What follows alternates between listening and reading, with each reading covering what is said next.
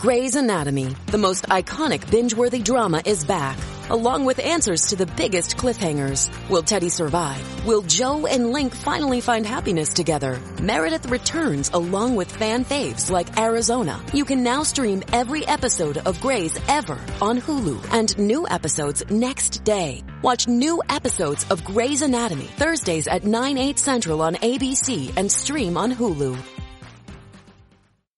So it's, uh, we're chilling. It's a Friday night. Um, there's, there's a bunch of news, but the big story that just seems to dominate the news headline is that some blowhard guy yells at Ocasio-Cortez, who we love, by the way, yes, that she's a big booty Latina. And this dominates the news cycle, and that's all anybody's going to talk about. And surprisingly, the story actually has still dominated the news cycle today, because A O C, she made a video where I guess she called her booty juicy or something. She sure did. Oh, man. It's just – this is uh, – yeah, because no one said that. And it's like, Freudian slip? What are you talking about? But um, here's the thing that I didn't realize. I didn't realize that in res- it was in response to that that she called January sixth essentially an inside job. So uh, this is intriguing. And we're going to be talking with uh Alex Stein, the man himself, who said that A O C was a big booty Latina, to talk about that. But also, uh, you know, I've, I've mentioned that, uh, you know, Alex, you do a bunch of culture jamming stuff, which mm-hmm. is actually particularly effective in terms of, well, culture jamming, getting getting a message out, making points and things like that. So it's a Friday night. We're going to be chilling. We're just going to talk about all that stuff. Before we get started, head over to Tim Cast dot com, become a member. We've got a really awesome lineup from this week. I just gotta recommend, go to, go, if you click the members only section at Tim Cast dot com, the Dave Landau member podcast yes. was just so insanely funny. I keep shouting out, that man is a genius. We had him and Jamie Kilstein, and we were laughing relentlessly. It was just really, really good. You wanna support our work, sign up at Tim Cast dot com, but check out the members only section. We're gonna be reformatting the website. We were delayed on the announcement for like the eightieth week in a row, but it's coming, don't worry. Developments are underway, and uh we are going to be kind of like shuffling around and renaming things so it's easier for you to find. We're probably going to call the After Hours show like After Hours Uncensored or something like that so you can more easily find it.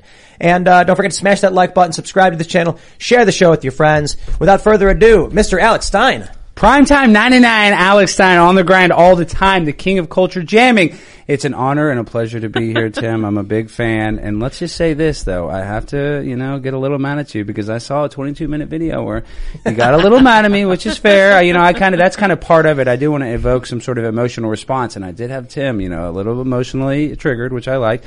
But now you're realizing it's what I did by calling A O C a big booty Latina, that she had to come out after three, after, excuse me, three hours in the Capitol voting on bills. The first thing she did when she came out, of course, she had to say the Capitol Police, you know, didn't do their job and it was an inside job and they let people in. Introduce yourself for those who aren't familiar with you, with you and your work. Okay, guys. Uh, like I said, I'm Alex Stein. I'm a Blaze T V contributor. I got a show coming out in September. And uh, basically what I do is I like to highlight the most absurd parts of our culture and jam it in people's faces, because we live in a society of political correctness where it's almost impossible to wake people up, because I say this term a lot. It's called trauma-based mind control. Everybody's under basically mass formation hypnosis.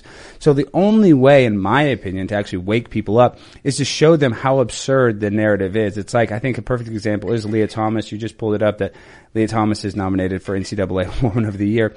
But the fact is, Leah was a man at one point and swam on the men's team for three years, ranked four hundred twenty-seventh, then is able to take gender hormone therapy and swim against the women and win multiple N C double A championships. So for me, I think that is very absurd, and I think I feel most bad, I don't know if that's the proper uh, English grammar, but I feel the worst for the seventeen other swimmers that had to compete against Leah, who still has male genitalia, even though she's a woman, and still, I believe, likes women. There's a lot that I want to talk about there, too, because I, I had a tweet about in uh, our, our U F C fighters allowed to take drugs to reduce their weight so they can get into lower weight brackets, which gives them an advantage. Yeah. We'll, we'll get into all that stuff. So uh thanks for joining, Alex. It's going to be a blast. Thank you. We got Mary Morgan as well. I'm back once again. Hello, my name is Mary. I co-host Pop Culture Crisis on YouTube. We do a live show where we cover celebrities, movies, all the entertainment news and lighthearted content that you might not hear about on I R L. And when you super chat us, you get to shoot money at us. It's fun. That's great. It's true. I, uh, Ian Crossland here, ian crossland dot net. I was actually on Pop Culture Crisis today. It was hot. Or we were joined by someone who looks very much like you. Which yeah. was me. Uh, you're right. Uh, you're wrong. Uh, and uh, also, if you haven't seen the Cass Castle vlog, today's the day. If you want to go back and see who I really am, if you don't believe me, check it out. It's hot. Uh, let's pass it on to Lydia. Yeah, sounds awesome. I'm very excited to be joining Alex Stein this prime time on a Friday night. We're going to take it super easy, talk about some fun stuff, and hear what Alex has been up to. I'm stoked. So people are have started posting ghost emojis. Woo! In the oh, chat that's for Mary. Oh. I guess I should have gotten the N A D earlier, huh? Gay girl. What I think, I think it might be also the lurking in the attic thing. Oh yeah, well, great episode. It was one time. Okay, all right. Now. Let's talk about this first story, and uh y'all have probably seen it. A O C calls out Capitol Police after troll calls her big booty Latina on the Hill steps. So that was it. Uh, that was you mm-hmm. who called her your favorite big booty Latina, and you were very happy and An smiling honor. and saying you loved her and all that stuff. She got mad. And so I'll I'll just clarify right away. I knew that A O C made the statement about Capitol Police and the insurrection being implying it was an inside job, that there were police inside opening the doors. I just didn't realize that she was making a point about you specifically. Mm-hmm. And so I will walk back my statement. Uh, what I said earlier today was that, for one, I think your culture jamming is fantastic. We've we've talked about how we want to do culture jamming more as a marketing tool and also to affect change, and that you've done a particularly good job of that.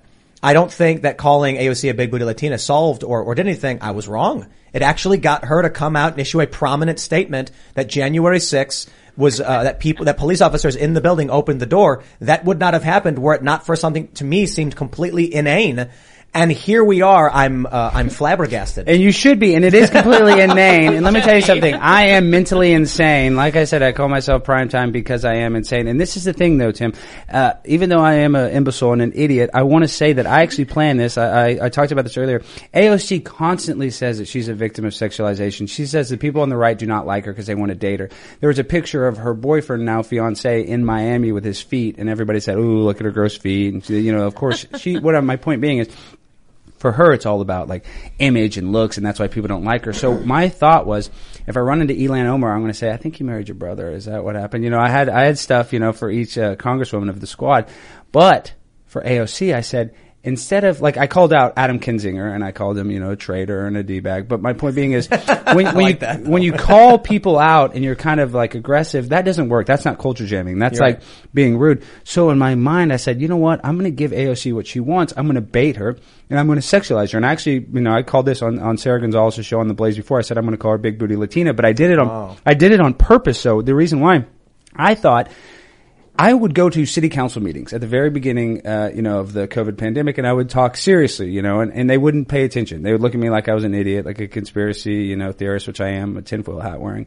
But my point being is you couldn't, you couldn't get, evoke a response. And then one of the first meetings is we have uh, Mayor Johnson. He's a nice guy. And I said, you know, they're pushing the vaccine real hard. I said, you should offer free vaccines in the gay neighborhood. You should call it Eric Johnson's Free Johnson and Johnson because the gay community will love the double entendre. And since you're the first openly gay mayor of Dallas, they'll really love it. He's not. He's married with kids. And he was shook. You know, he was just his face oh like a pumpkin. He was just like, you know, what? And that's when I kind of realized, all right, I have to troll these people. And, and my, my comedic hero is Andy Kaufman. And what he did brilliantly is he blended the line of reality and fiction so you couldn't tell. So my point being, uh, you know, I was long-winded with A O C. I said, I'm going to try to get an emotional response by hitting on her, but I want her to think I'm serious. I want her to think I actually like her. And then in her tweet, when I said, you're a big booty Latina, she actually ended up coming back and trying to take some sort of selfie with me. So she liked the compliments. I did it in front of her fiance, who I totally cut. She said, him. let's get a selfie or something like that. Yes, that's exactly what she said. And then said. she like gave a peace sign. And she did. And, but yet, you know, the narrative after was that she wanted to deck me, which is obviously provably false. Well, but, she, she tweeted about it and deleted it. Mm-hmm. Cause the, what was the first thing she tweeted? Well, she came out, her staffer came out after it happened because they're like, who is this guy? And they came and like took this picture right in front of my face. I said, I'm Alex Stein. Like, I'm on The Blaze. Here's my business card. You know, like, you know, I'm not trying to hide. And then, of course, they didn't like that. And then when they figured out who I was, that I'm this right-wing troll, that, you know, and I'll call myself a troll, you know, I'm a goblin, I'm whatever, whatever uh, adjective you want to call me, I agree with it. My point being is when I when I came out and I admitted who I was, that's when she was triggered. She just couldn't stand it that some right-wing guy, you know, got her, and she didn't want to get got.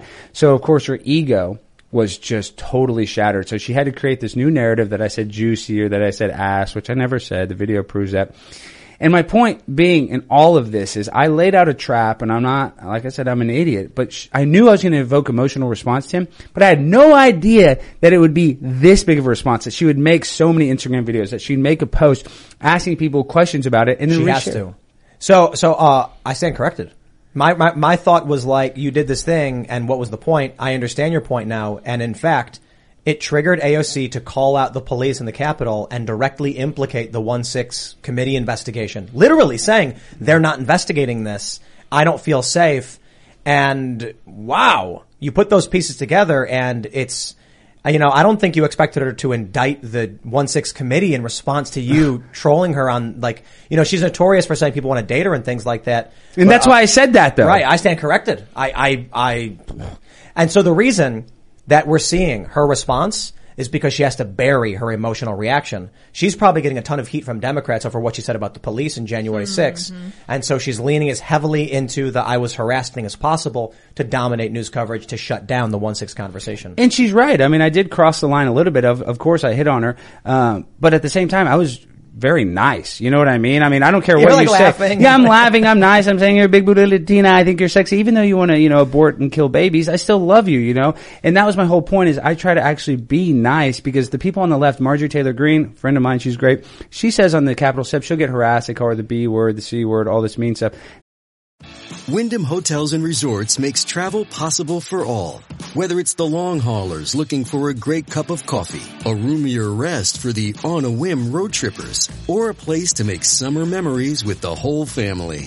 No matter who you are, where you're going, or why, with twenty-four trusted brands to choose from like La Quinta, Days Inn, and Super eight, your Wyndham is waiting. Get the lowest price at Wyndham Hotels dot com. Restrictions apply. Visit website for more details. That doesn't have the same effect. Like, if you start doing that, a politician's going to put their head down and go about their business. But as soon as you try to get them in a trap, you're either nice to them by being, you know, trolling them. That's how we win the culture war, is by evoking a response. We're, I was, oh, yeah. So, uh, we've been, we, what? I thought well, Mary was going to say something. something. Yeah, I thought you I'm said like, something. Look at something. Yeah. Well, I want to know what culture jamming means. Okay. Oh. So culture jamming is where you take the most absurd parts of our culture and you jam it in people's face to bring awareness, because even people that agree with the mainstream narrative, they don't even know what the mainstream narrative is. Like one video. Oh, go ahead. No, no, no. Keep oh, on, well, let on. me just say this. So like one thing, Beto O'Rourke's running for governor of Texas. And so one of my buddies, Cassidy Campbell, he's a big YouTube channel. We, you know, I make all kinds of content, but we do a thing where we'll go like fake door knocking or really door knocking, and we'll talk about Beto O'Rourke. Works like real thing, how he wants to give, you know, gender reassignment surgery to seven-year-old kids.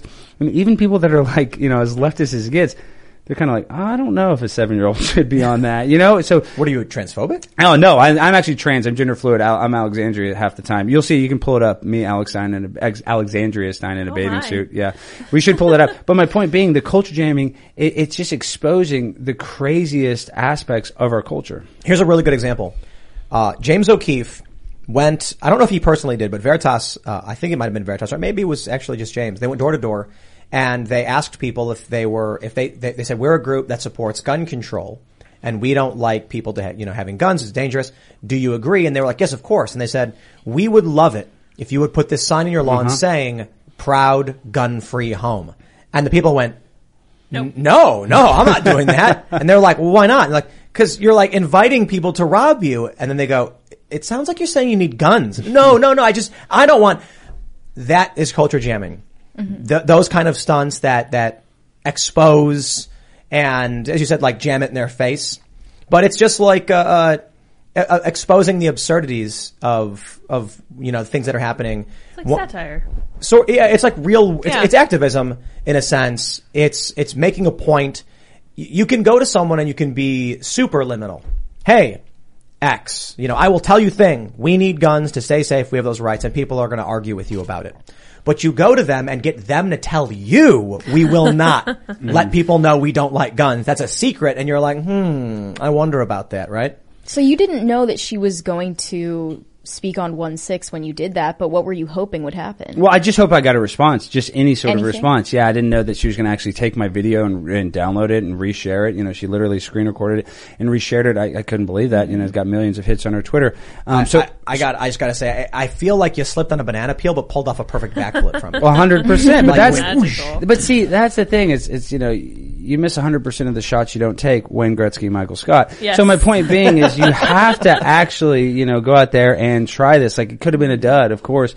But when you're actually on the grind, and this is for people watching at home, I just want to say you have to go try, you know, and, and I'm a try hard, for lack of a better word, and it worked. Not every time does it work, but this one was gangbusters. It made me think of Kavanaugh, who lately, recently had been harassed by people standing outside a restaurant while he was trying to eat a steak. Mm-hmm. And that was the first thing I thought. I was like, oh, okay. So this is kind of like, I don't know if he's putting it back in someone's, in, or at least bringing it. The thing about the Kavanaugh thing was it wasn't televised, so there's no video evidence of it. We heard about it under the rug. But the, she made a statement, uh, Alex, after you did that. Alex and Alex, hey, that's pretty yeah, cool. Yeah. We should do a talk show. A and A. Um, and that people aren't say, the, the, the government's not designed to protect people. And I think that's kind of true. Like that they have, like you were saying, they get harassed often walking up the steps to yeah. work. We know where they are. We know where they're centralized, what building they're in. Like that's not secure no. for people to be making laws that are angering people or could potentially anger a lot of people. Well, she said that A O C tweeted that we need to make these people uncomfortable. That was exactly her exact words. Yep. So that's what I was trying to do. I wanted to make her uncomfortable. Now, I didn't want to cross the line. I didn't want to say like the P word or ass. I didn't say ass, but I wanted to take it to the limit. And that's what I like to do. I like to tiptoe the line of reality and fiction because I wanted her to actually think that I'm attracted to her. And to be honest, A O C's politics are terrible, but she is very attractive. I have to give her that. I'm telling you, she's got a very pert, petite derriere. It's not big and booty. It's actually pretty nice. And uh, pert?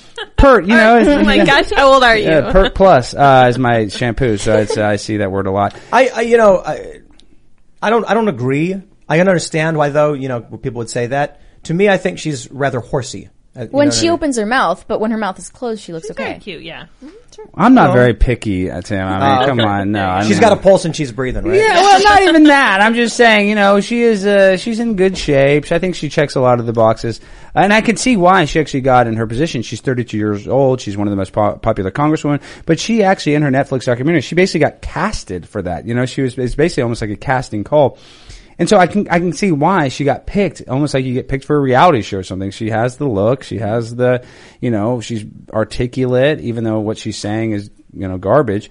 She, there's a reason why she's successful because she actually is easy on the eyes. What's the Netflix doc? I haven't heard of this yet. It was Becoming A O C, I believe is the name oh, of it. And it was Becoming A O C. Something like that. We Google it real quick. I forget the name, but in that it talks about how, you know, multiple, multiple people for her district, you know, submitted for, you know, basically to get the uh, nomination, and she dominated. But see, this is another thing we're not talking about. In her own district, a guy that owns a bodega was defending his bodega and ended up uh, stabbing somebody to death that was getting robbed. And he had a five hundred thousand dollars bond, and they lowered it to two hundred fifty thousand dollars. So people in New York, you can rub feces on somebody and get out of jail within twenty-four hours. But if you defend your bodega, you're going to get charged with manslaughter, and you're not even going to be able to get out of jail. So the hypocrisy in her own district, it's it's literally rotting, like the Big Apple. It's the rotting apple right now.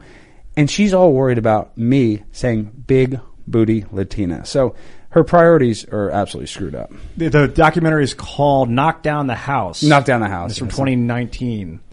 I, I think she's – I think the points about her not feeling safe are interesting because – One, I, I'm, I'm hoping that like when she was talking about one six, she was like clapping her hands, clapping her hands, and, and she looked like terrified, like just completely nervous wreck. I imagine someone in Capitol would feel like that these days with this heightened sense of security, with the economy, you know, inflation and things like that. And I want to help. Um, but also it's not, it's not cool to tell people to go make politicians uncomfortable. I mean, maybe, Yeah, that's a know. very vague well, see, thing to no, tell I, people. I don't, I don't know. I don't know. I think A O C might be right, but she's just a hypocrite. Mm. You know, and I want to say this. I actually, the only reason I disagree with you is because this is part of the left's narrative. They have to be a victim. Victimhood is their favorite thing. Because if you play the victim, then they're not responsible for your actions. And it's like, oh, well, if you're poor, you can steal. You know, so it's kind of their victimhood mentality. And A O C, she plays the victim better than anybody in Congress. Yet, she's super successful. She's really young. She's been afforded every opportunity possible in life. But she can, she, if you give her an inch, she's going to take a mile of she, victimhood. But this is why she's so so popular among the millennial left. She exemplifies them, given every opportunity, privileged, and then complaining about it, living one of the most comfortable and uh, comfortable mm-hmm. lives in the world, and mm-hmm. complaining. Well, she about talks it. a lot about how she came from humble beginnings, and huh. she used to be a waitress and blah blah blah, bartender. You know, yeah, but that, like that ask ask ask why there are people who are traveling thousands of miles, crawling through desert to come here to work in a, you know, industrial setting or in a, in a, in a chicken factory. And she was a waitress living in, you know, New York or whatever. In Manhattan, in Manhattan. Union Square, one of the nicest neighborhoods in New York. Oh, but she, at, the, at that famous Union Square restaurant, right? Yeah, and so she probably did really well because bartenders actually do pretty good. But th- it's funny because you make a point, and we talk about the border. Over one hundred eight thousand drug overdose deaths this year. The, the issue that we're having with fentanyl, people are literally dying, young kids. The opioid epidemic is one of the worst problems that we're facing. And politicians, and this is the problem that I have with the conservative side, forget about the eighty billion dollars we're giving to you. Ukraine. Forget about Dan Crenshaw voting for service members that aren't vaccinated to get kicked out of the military.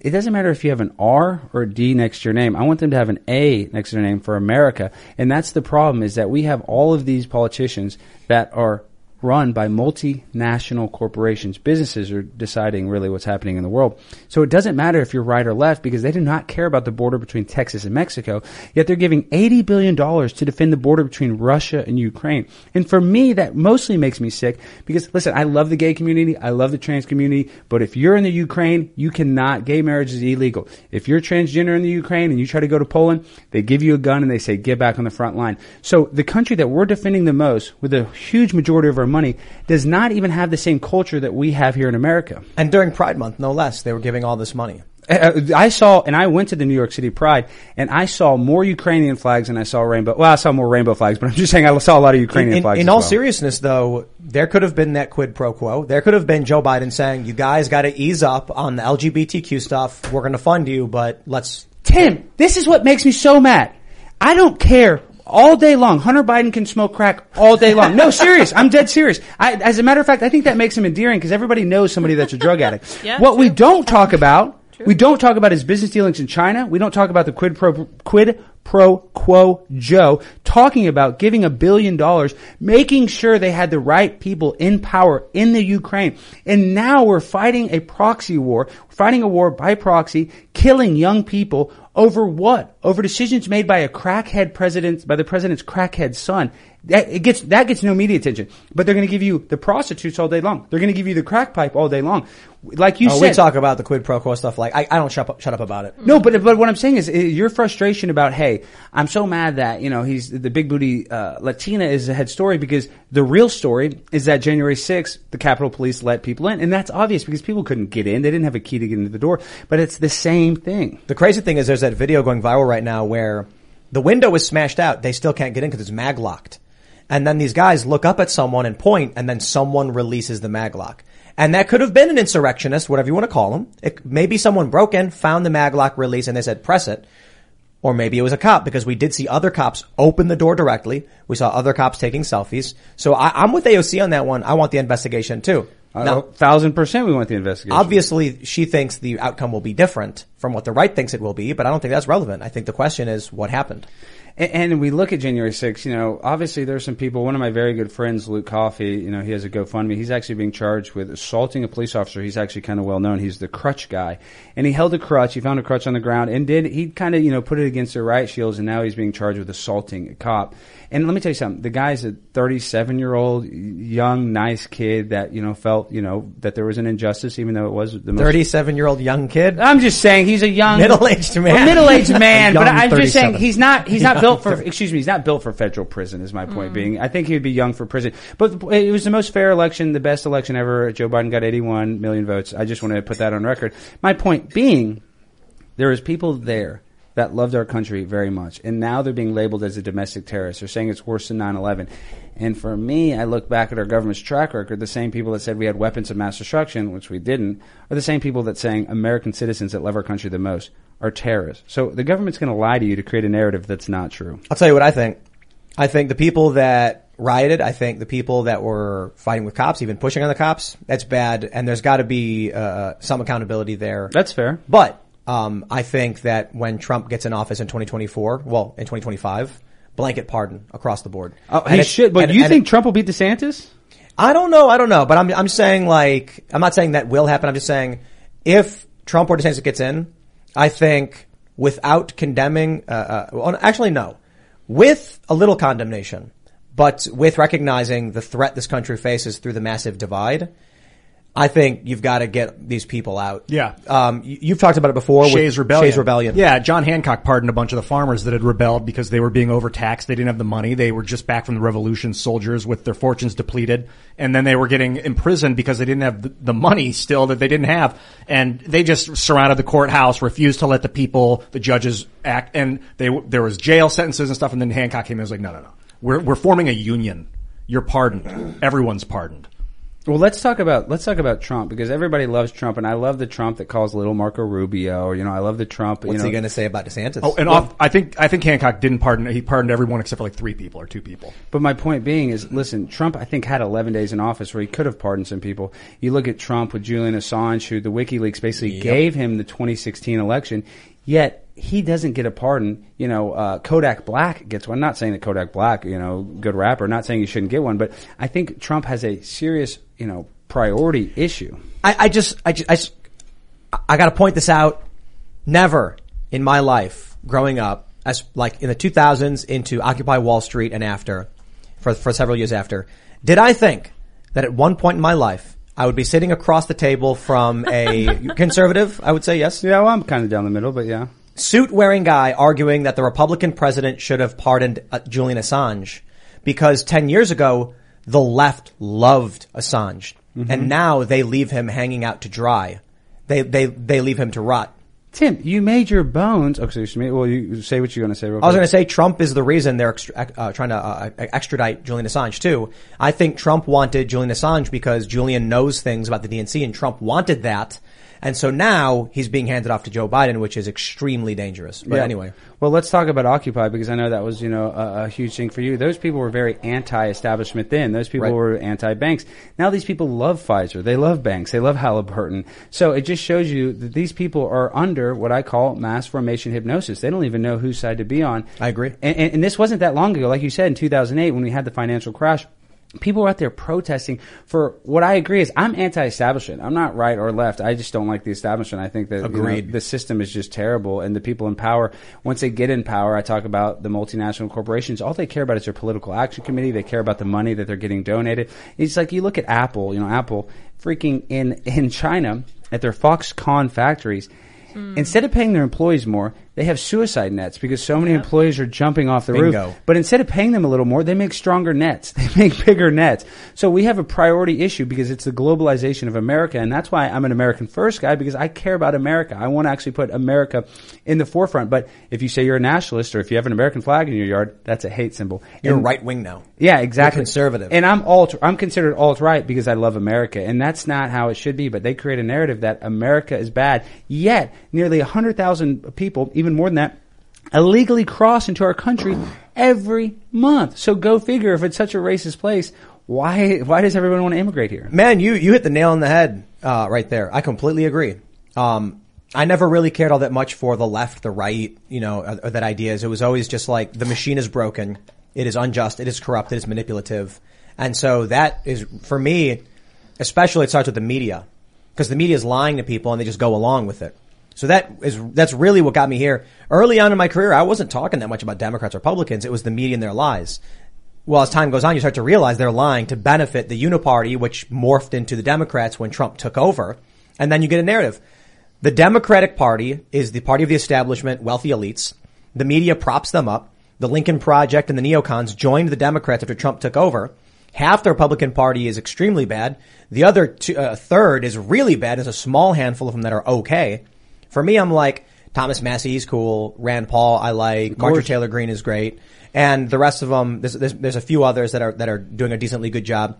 But the machine itself is dominated by the uniparty, and it's just corrupt. I don't care about how many, how much taxes you want to take. That's, that's after, that's ancillary. It's after the fact. We can have a conversation about that. For the time being, it's corrupt people lying, cheating, and stealing and destroying the country. I, I wonder if it's the media is manipulating the politicians. I'm sure it's happening on some level, or if they're all colluding, or if the politicians are making the media act that way. But I think like, like Alexandria Cortez, she didn't ever mention, I've never heard her mention the one six cops letting people in on one six. Like I've never heard her mention that till a couple days ago. And it's been two years of people in solitary. Did she not hear about it? Through the, are they that insulated? Like that? It's hard to think that people could be so insulated that they don't see what I see, but we're, I've spent a lot of my time looking at a lot of things from the outside. I think when you're in that D C environment. You may they may actually be very intentionally insulated. No, Ian, I, I deserve all the credit. I broke her. You know, I broke her. I created an emotional response. She thinks that getting called a big booty Latina is the same gravity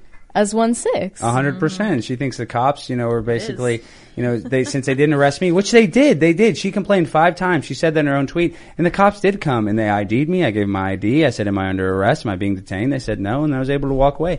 And her watching me walk away, I know, made her so mad that she's like, I hate these Capitol Police. Oh my God, they let the rioters in. So mm-hmm. that's oh, what happened. Made her throw a tantrum. But what was interesting is that she, she, then she must have known about it for a while. Oh, come on, Ian. Everybody knows about this. And listen, she's the same person that said she was afraid of her life, yet she was a mile away. And at the same time, even if every single rioter went in, did they really think that they were going to be able to, you know, even do any sort of legislation? Come on. She, so this is a narrative that for some reason has even been difficult to per, to uh, permeate the right. When A O C said she was scared when they came and knocked on her door, she wasn't just not in the Capitol. She fabricated the story outright. Ooh, a politician really? lied. What? This is a no. tough one for I me thought to she wrap claimed to be in one of the bathrooms, hiding in a bathroom in her stall. office. Let me let me break this down for you because I will mm. tell the story every chance oh, yeah. I get. Hey guys, it is Ryan. I'm not sure if you know this about me, but I'm a bit of a fun fanatic when I can. I like to work, but I like fun too. It's a thing. And now the truth is out there. I can tell you about my favorite place to have fun. Chumba Casino. They have hundreds of social casino style games to choose from with new games released each week. You can play for free anytime, anywhere. And each day brings a new chance to collect daily bonuses. So join me in the fun. Sign up now at Chumba Casino dot com. No purchase necessary. V G W Group. Void where prohibited by law. See terms and conditions. eighteen plus. Lucky Land Casino. Asking people, what's the weirdest place you've gotten lucky? Lucky? In line at the deli, I guess? Aha, in my dentist's office. More than once, actually. Do I have to say? Yes, you do. In the car before my kids' P T A meeting. Really? Yes. Excuse me, what's the weirdest place you've gotten lucky? I never win and tell. Well, there you have it. You can get lucky anywhere, playing at Lucky Land Slots dot com. Play for free right now. Are you feeling lucky? No purchase necessary. Void where prohibited by law. eighteen plus. Terms and conditions apply. See website for details. A O C did an Instagram video, it's about forty-five minutes long, where she said she's in her office and she hears a knock, knock, knock. And she got scared thinking, it's them. They've gotten here. What do I do? And they said, go hide in the bathroom. And I did. And the door opens and it's a police officer going, or it's a man going, where is she? Where is she? And she's like, I, I she, th- she said she thought she was going to die. Turns out it was a police officer evacuating her. Mm. What she doesn't tell you, although she kind of does. Is, is that she was in there pooping? No, is that, that that happened, I believe, one full hour before the barricades were breached at the front of the building, meaning no one knew anyone was going to get into the Capitol. Except she, Ray Epps, he knew. Right. Mm. Well, A O C claimed she thought they had made it to her her off her office. How does that make sense? Nobody was in the building. Nobody knew they were going to get in the building. And if A O C knew they were going to breach the building, why didn't she report it? Weird questions there, right? The media tried defending her, saying, yes, she wasn't in the Capitol. She was in her office, but there are tunnels that connect the Capitol to her office. That explains it. I had a guy from the Huffington Post tell me that I was wrong when I tweeted her story didn't make sense. And he D Ms me, and then I pull up the timeline, and, and he responds in, in, in private D M going like, oh, oh, you're right.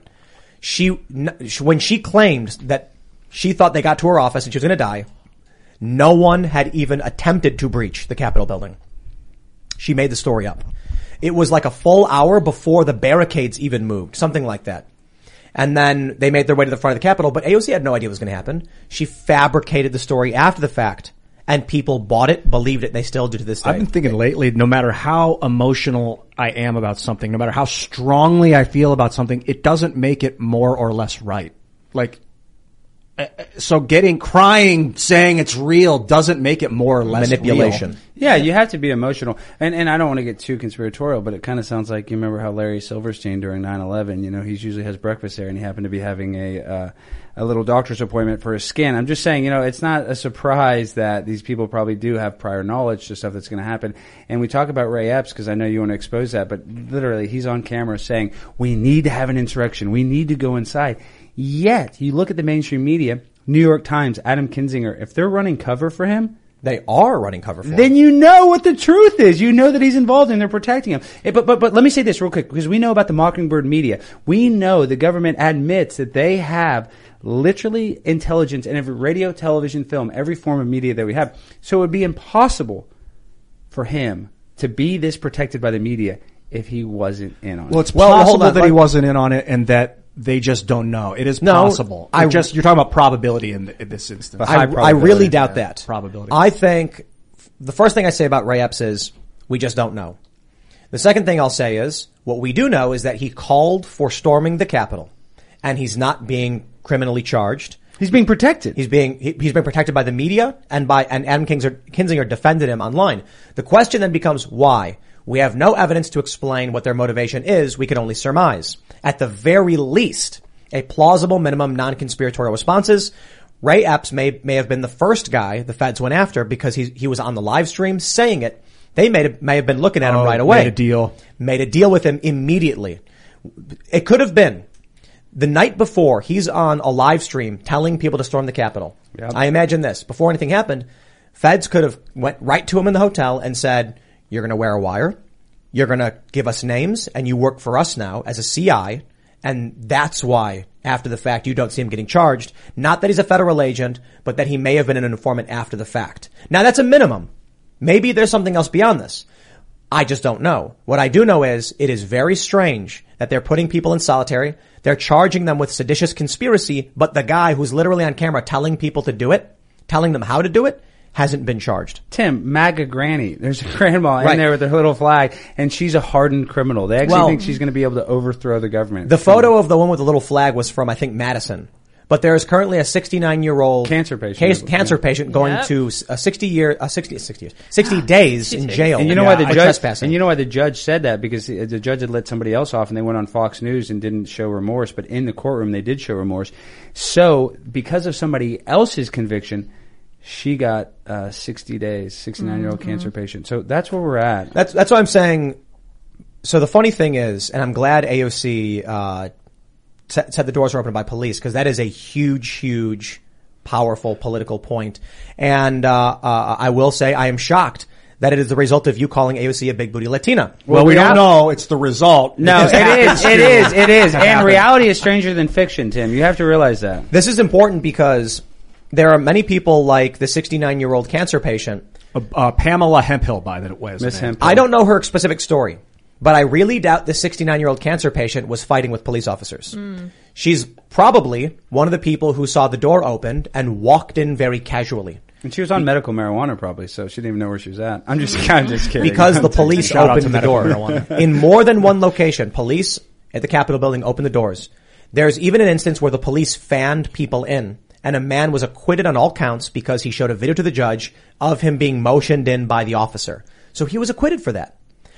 There, there were there was more than one door that was open. There was an instance where the cop said he respected what the people were doing. And there's instances where the cops took selfies with people. So now this woman is going to jail for sixty days after she was potentially invited in, or some people were. These people need to be pardoned across the board for this ridiculous misdemeanor stuff.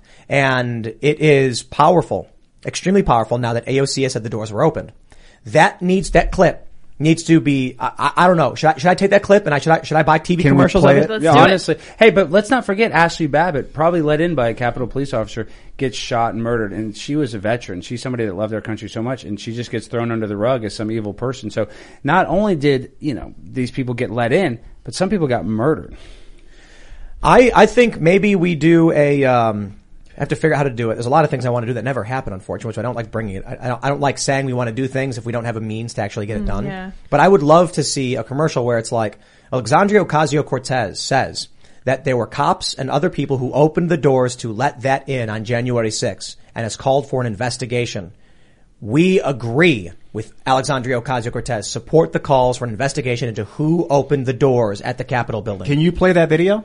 Let me see if uh she's got to be regretting that it's quite, now, right? Or not? I think she's being very serious, and it is disturbing. A O C cops, big booty is the first thing that aggregates. Oh, may have let people A O C in. A O C big booty popped up when I typed in A O C. Yeah, that's just funny. funny. And that, it, that that that people would be in sol- if police let people in, and those people that were let in are in solitary confinement. It is inane. It is it is abjunct to American democracy. I, I just want to say real quick, my video talking about A O C and the big booty thing was age restricted on YouTube. What? The video where I talked about big booty Latina and all that stuff, they age restricted it. It's an adult term. Maybe. Booty is? Because don't babies wear booties? Big booty, no. Well, mm, those are so here's, on their here, here's, here's, here's the video clip. Let's listen. Let's, let's, let's uh, wait. I, um, this time I'm going to make sure we have the audio set oh, properly before us. I press play. Next, like Antifa? And that there were actual officers working with this, and we never got to the bottom of that, and we never got any answers about that. And then to this day, we're just supposed to pretend that that never happened. What about Antifa? I have no idea what happened to the people on the inside who were very clearly sympathetic with what was going on and opening the doors wide open for that. And we're, I'm supposed to sit here and pretend like none of that ever happened. And then right afterwards, you have a massive, you know, you just have this idea that throwing money at that problem is going to make it go away without any buildings. Accountability. And so this is this is where these things are breaking down. We're not safe. And it's not just about members of Congress not being safe. The Black food staff matter. Workers aren't safe. The Black janitors aren't safe. Like, we need to get to the bottom of this. Yes. So, so I'd love to get like a commercial of like a sixty-year-old man being like, Alexandria Ocasio-Cortez says, people on the inside opened the doors. This is what happened. When you talked to her, when you approached her on the steps, she was with a Capitol Police officer that didn't get in your way and stop you. And now she's questioning, is that guy on the, is that guy? And it's, and she's wondering if there are like traitors in the building. Whatever her reasoning is, it's important that we find out if people let people into the building. Because those people are in solitary confinement right now, and that's Ian, not... do you think they had a key? I mean, how do you think they opened the I door? I saw a magnetic lock on a door get opened. I saw the video of a cop Who looking did at it. I don't know. Right. There's someone off camera. Yep. And it was a police officer that like looked and you, up and you, then... You think these, these, these dudes who are like trying to break a window to get in know where the mag release is? And you know, you don't think there's some of those cops that probably were sympathetic to what was happening? For I think, sure. I mean, she's obviously correct. And I don't, I don't care what the end result is. Maybe the end result is like, members of Congress were in on it. Good, whatever. Let's have an investigation into who opened those doors. I'm, if there were members of Congress that were orchestrating the opening of the door to bring people in to disrupt this, then we should find out who did that and why. I think all of these bumbling dotards, these old people, the MAGA meemaws, who just saw a clear path and cops waving them in, who walked in and now have their lives destroyed, should be pardoned. Those people should have never been charged. That was a fault of Capitol Police and the government. I want an investigation into the cops who opened the doors. If they didn't open the doors, this wouldn't have happened. Well, and your bestie, Joe Rogan, talks about one of his favorite things that Alex Jones did is he exposed the W T O about in, uh, I believe it was in Seattle, where there were agent provocateurs who stayed in a building and, you know, basically they were all wearing the same boots. And, and agent provocateurs exist. Now, you're going to say, oh, none of them were on January sixth. We have evidence of people using agent provocateurs to make a riot look bad. That's, that's a playbook. It's kind of similar to Operation Northwoods, which was, you know, is a declassified thing where they're going to take planes and fly them into buildings during the Cuban Missile Crisis, and then nine eleven was kind of similar to that. But what I'm saying is, if you do not think the government has classified levels of information, and it is creating a narrative by using their own military, C I A, F B I, whatever you want to call it, alphabet agencies, in order to make things look worse than they really are, you know, you might be a conspiracy right, theorist. Because it's a reason to get more funding for more security apparatus to grow the security organization. It's a false flag attack, guys. And this is a false flag attack playbook. I mean, you know, I could be wrong. I'm not saying that I know everything, but just all of the evidence, when we see Ray Epps, when we see the way the media is protecting him, it's hard for me to imagine that this was all just accidental. Yeah, it could be a hybrid of like, people getting angry and going to the Capitol and storming, ah, and I, people I, trying to benefit off it by making it come out worse as a result. So it could be both. I think if it is uh in that vein of false flag, it's more so that they allowed it to happen. And that's why there's video of police officers not intervening. There's a guy walking up to cops being like, why won't you stop this? And the cops are like, we don't care. It's, it, it explains more so why there was no, no National Guard, no heavy police presence, why their claim, like Trump said he wanted the National Guard there and they rejected it. So if, if I'll, I'll put it this way. On five twenty-nine, the left insurrected. They tried to tear, they, they did tear down the barricades of the White House. They set fire to Saint John's Church and the, and the guard post. They forced the president into a bunker. If the police there stood down and they tore the fences down or breached the White House, there would not be a one six. Donald Trump would be president. Donald Trump, it, there would have been a major statement. There would have been far left extremists have breached the White House. Americans would have been terrified. They would have said, this is insane. And then the conversation would have been, the police saying things like, we stood down because we did not want to hurt people and we didn't know how to react to, to this level. It's, but what happens is the police go out, do their job and clear the, clear the space. And the, and the response from the media and the Democrats was to investigate the police over it. They said the Capitol Police should be investigated for attacking protesters. That's how it went down on, on January sixth, because the police let everyone do everything. It's, oh, oh, geez, the police were the poor victims and these are the bad guys. It's, it's the very, it's the very typical I'm the victim narrative that, that is, is manipul, is used to manipulate people to gain and, power. And it is potentially possible that, that that's, that was happening. Like a cop's like, uh, there's seven hundred screaming people. I'm not getting involved. Are you kidding me? Like that could probably also have been part of it. I wouldn't, you know, yeah, I wouldn't get, I mean, what are you going to do? You get mobbed if let, that happens. Let's talk about the Summer of Love, twenty twenty, R I P George Floyd. He's one of the greatest Americans of all time, one of my favorite actors. But what I'm saying is, uh, George Floyd, they literally burned down multiple cities, and Kamala Harris donated to their bail bond fund. Mm-hmm. If that is not a false flag, so that's basically encouraging people to cause as much damage, knowing you're going to get a, a get out of free jail card. How much more evidence do you need that they like the protesting? They want this to happen. So the fact that they would convince Trumpers to go and do some sort of insurrection, I wouldn't put him past him. And we talk about this, or I do in my show, M K Ultra, and, and I, you think of like, it doesn't have to be the nineteen eighty-four, you know, make you watch a video with your eyes wide open. You can propagandize people with just the mainstream media, with just commercials, with just, you know, basically creating a narrative. You can target someone's Facebook, Twitter, or Instagram to only see certain things yes. that mm-hmm. will drive them insane. Yeah, and nice. This is the crazy thing people need to realize about these platforms. Facebook did an experiment on people years ago, where they only showed them negative content to see how their posts would change and how they would behave. Well, and you know it sees a dilation of your pupil when you press a like, or you know, you give it access to their, their rear face. They, they admit this. It give, you give access to the front-facing camera, and it will actually measure the dilation of your pupil if you hit a like or you. Wow. That's that's why they created the the multiple emojis, in order to see the different dilation levels of the eyeballs with a different response. So we know that Facebook was experimenting on people. They were showing some people only happy content. People got happy. They showed people negative, angry content. People got angry. They could choose. Facebook knows this, so they can see. They can. They can probably seek out. We we're looking for angry people. They find fifty angry people. Okay, we want the fifty angry people in this particular area. Now we're on, we're going to make sure the only thing they see is the government doing things that violate people's rights. Mm-hmm. Then these people start getting angrier and angrier every day, seeing this, being like, what is happening? What is happening? What is my life? And then they get a message from somebody, or they comment on the post, and there's another person that happens to be a Fed being like, oh yeah, I am also angry. Why don't you come here and plan something? And then the Feds come in and we gotcha. Or they screw up, and then someone actually gets out and does something, and they're like, oops, well, better arrest them. What's the, what's the F B I's favorite narrative after a school shooting? Well, he was on our radar. He was on our radar. He was on our radar, but we just, you know, he wasn't big enough on our radar. Well, proving the, uh, the, the red flag laws don't do anything. Yeah, well, and Dan Crenshaw voted for that in a state like Texas. Where what we, happened to that guy? I, um, because, like you said, he's bought and sold by these, you know, multinational corporations, and he doesn't care about America, because he's the same guy that, you know, he lost his eye in the war, but he wants to send more people to fight for the war. And I'm a mm-hmm. conflict interventionist. I hate the war. I don't think there's any necessary um, reason to kill other people, even if you have the biggest uh, conflict in the world. You have the biggest disagreement. We are human beings. That's what separates us from the animals. We should be able to come to agreement like humans. What about with communists? I don't even think we should fight communism. No, no, but what if the communists are subverting your country and killing people and s- sterilizing kids, and you're like... I'm the guy that stands in front of the tank and gets ran over. I mean, that's mm-hmm. honestly how I feel. I, I, I hear you. Um, I agree for the most part. I think the foreign intervention is, is typically a huge mistake. But I'm not so naive as to, to, to, to not understand the argument made by neocons, right?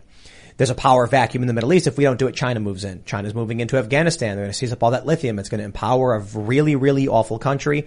And so I don't think the U S's argument for what they do is justifying it, but I understand the point they're making in not wanting China. Damn. They said weapons of mass destruction. We have enough oil and gas reserves in Texas alone to, to for, for America. So the real reason is that the, the U S wanted justification to do, uh, to dominate other regions to prevent a multipolar world. No, it's for the military-industrial complex. I mean, I'm not saying you're wrong. I'm just saying there's a, it's a nuanced situation. You look that's, at these, that's a component of it. Yeah, but, it's but a big component. It, it, it's a big component, uh, quite possibly the biggest.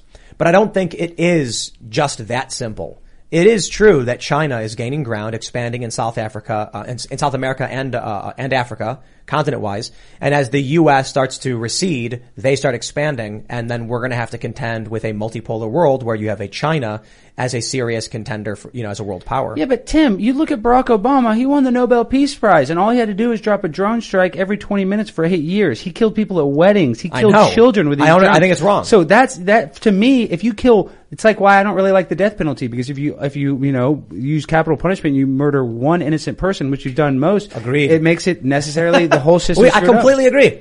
On all of that. Yeah. That's why I oppose the death penalty. But, but it's funny you say China, because they say it's our biggest threat. And I, I agree that they are a threat, because I think it's the, the Chinese fentanyl that they can add a molecule to, that they're flooding through the border. Like I said earlier, we have a massive opioid epidemic. But China, they rely on us like we rely on them. So it's almost a copacetic relationship. One cannot exist without the other at this point. So they want to give us the impression that we're always going to be fighting with them. But their economy's dying right now. Our oh, economy's yeah. dying. So what I'm saying is, unless we come together and build each other up, we're not going to make it. So by killing each other, I think that just makes the problem worse. We actually have to come to some sort of agreement, like the Donbas region of Ukraine. And if Russia wants a little land, give them some land. I don't even care. I don't want young children to die. Call me a conflict interventionist. Call me a, excuse my language, you know, wussy, whatever. Uh, that's how I am. You did see Hitler wanted a little land in the Sudetenland when they and they gave it to him, and then you saw. Yeah, but everybody's Hitler. I mean, come on, Ian. You know what I mean? That, that that's a, that's. But a, appeasement's not always. But the it's best. not. It's not. It's not about Hitler and using the Nazi analogy. It's about a conflict in which we said we'll give you land, and the person said, "Okay, I want then, more." Yeah, give I a mouse more. cookie. You got to give him milk. I get I, that. I've been thinking about. I've kind of one. taken a neutral stance on the war machine. I, I was picturing having a conversation with Hillary Clinton last night, and just like where she's just totally candid, like, "Yeah, yeah, whatever." And I'm like, "Okay, so what's up, dude?" And she's like, "Ian, we're running the mili- the, the the military machine. This is it. This is the war machine. We have it right now. It's since the dawn of man. There has been a war machine." And now it's American, and we have to use it. If we don't, someone else will take Ian, it. Ian, Ian, let me say this. There's a little country called Libya, and Muammar Gaddafi was universally loved by his people, even though say there's a different narrative. Let me tell you something. Libya is the only place in the world right now that has slave auctions. Happens today. What did Hillary Clinton say? We came, we saw, he died. So Hillary Clinton going into countries, doing the war machine, is the only place on earth where you can go buy a slave in twenty twenty-two. I could go there right now and go buy me a slave. Think about that. That's all because of Hillary, who, her husband, flew on Jeffrey Epstein's plane twenty-six times without Secret Service, and Ghislaine Maxwell, the only person to get twenty years in prison for sex trafficking children to no one. What if you could have a career where the opportunities are as vast as our nation, where it's not about mission statements, but a shared mission? At U S Customs and Border Protection, we go beyond to protect more than borders. From ship to shore, air to ground, cities to local communities, C B P agents and officers are keeping people safe. Join U S Customs and Border Protection and go beyond for something far greater than yourself. Learn more at cbp.gov slash careers. Hello, it is Ryan, and I was on a flight the other day playing one of my favorite social spin slot games on Chumba Casino dot com. I looked over at the person sitting next to me, and you know what they were doing? They were also playing Chumba Casino. Coincidence? I think not. Everybody's loving having fun with it. Chumba Casino is home to hundreds of casino-style games that you can play for free anytime, anywhere, even at thirty thousand feet. So sign up now at Chumba Casino dot com to claim your free welcome bonus. That's Chumba Casino dot com and live the Chumba life. No purchase necessary. V G W. Void where prohibited by law. See terms and conditions. eighteen plus. So let me tell you something. These people making the decision do not care about children. They do not care, kill, care about killing babies. And they definitely don't care about black people. No, if we, there's a slave trade going on in a country they that they destabilize. They don't, they don't, they, they care. They, they care to the point where it's utilitarian decision making, because destruction and moving resources around is a utilitarian function. It doesn't matter who's getting them, but as long the banks, as enough people get them. For the banks. Yeah, I, I, or for I, the stabilization of the system. I don't think Hillary Clinton, you know, I'm sorry, Ian. Like, you can make the argument about some global elites that they think they're doing the right thing and that the needs of the many outweigh the needs of the few, but Hillary Clinton is not that. She is, she, she ran the war machine for a while. But, but what I mean is, the accounts of Hillary Clinton are that she's like literally the devil. That she, she's not trying to help anyone. How can you get into the position of American commander and not be the devil? Your, your job is to destroy what's wrong. Listen, what I'm saying is, there are some world leaders that you could make an argument they're utilitarians who think they're doing good. Hillary Clinton is not one of those people. She is a demon who wants to cause mass suffering. I mean, she's just a mom, but she got no. She's no, not just dude. a mom. She's not just a mom. But when she, she laughed about that that child who was raped, this this woman is evil. When dis- was that?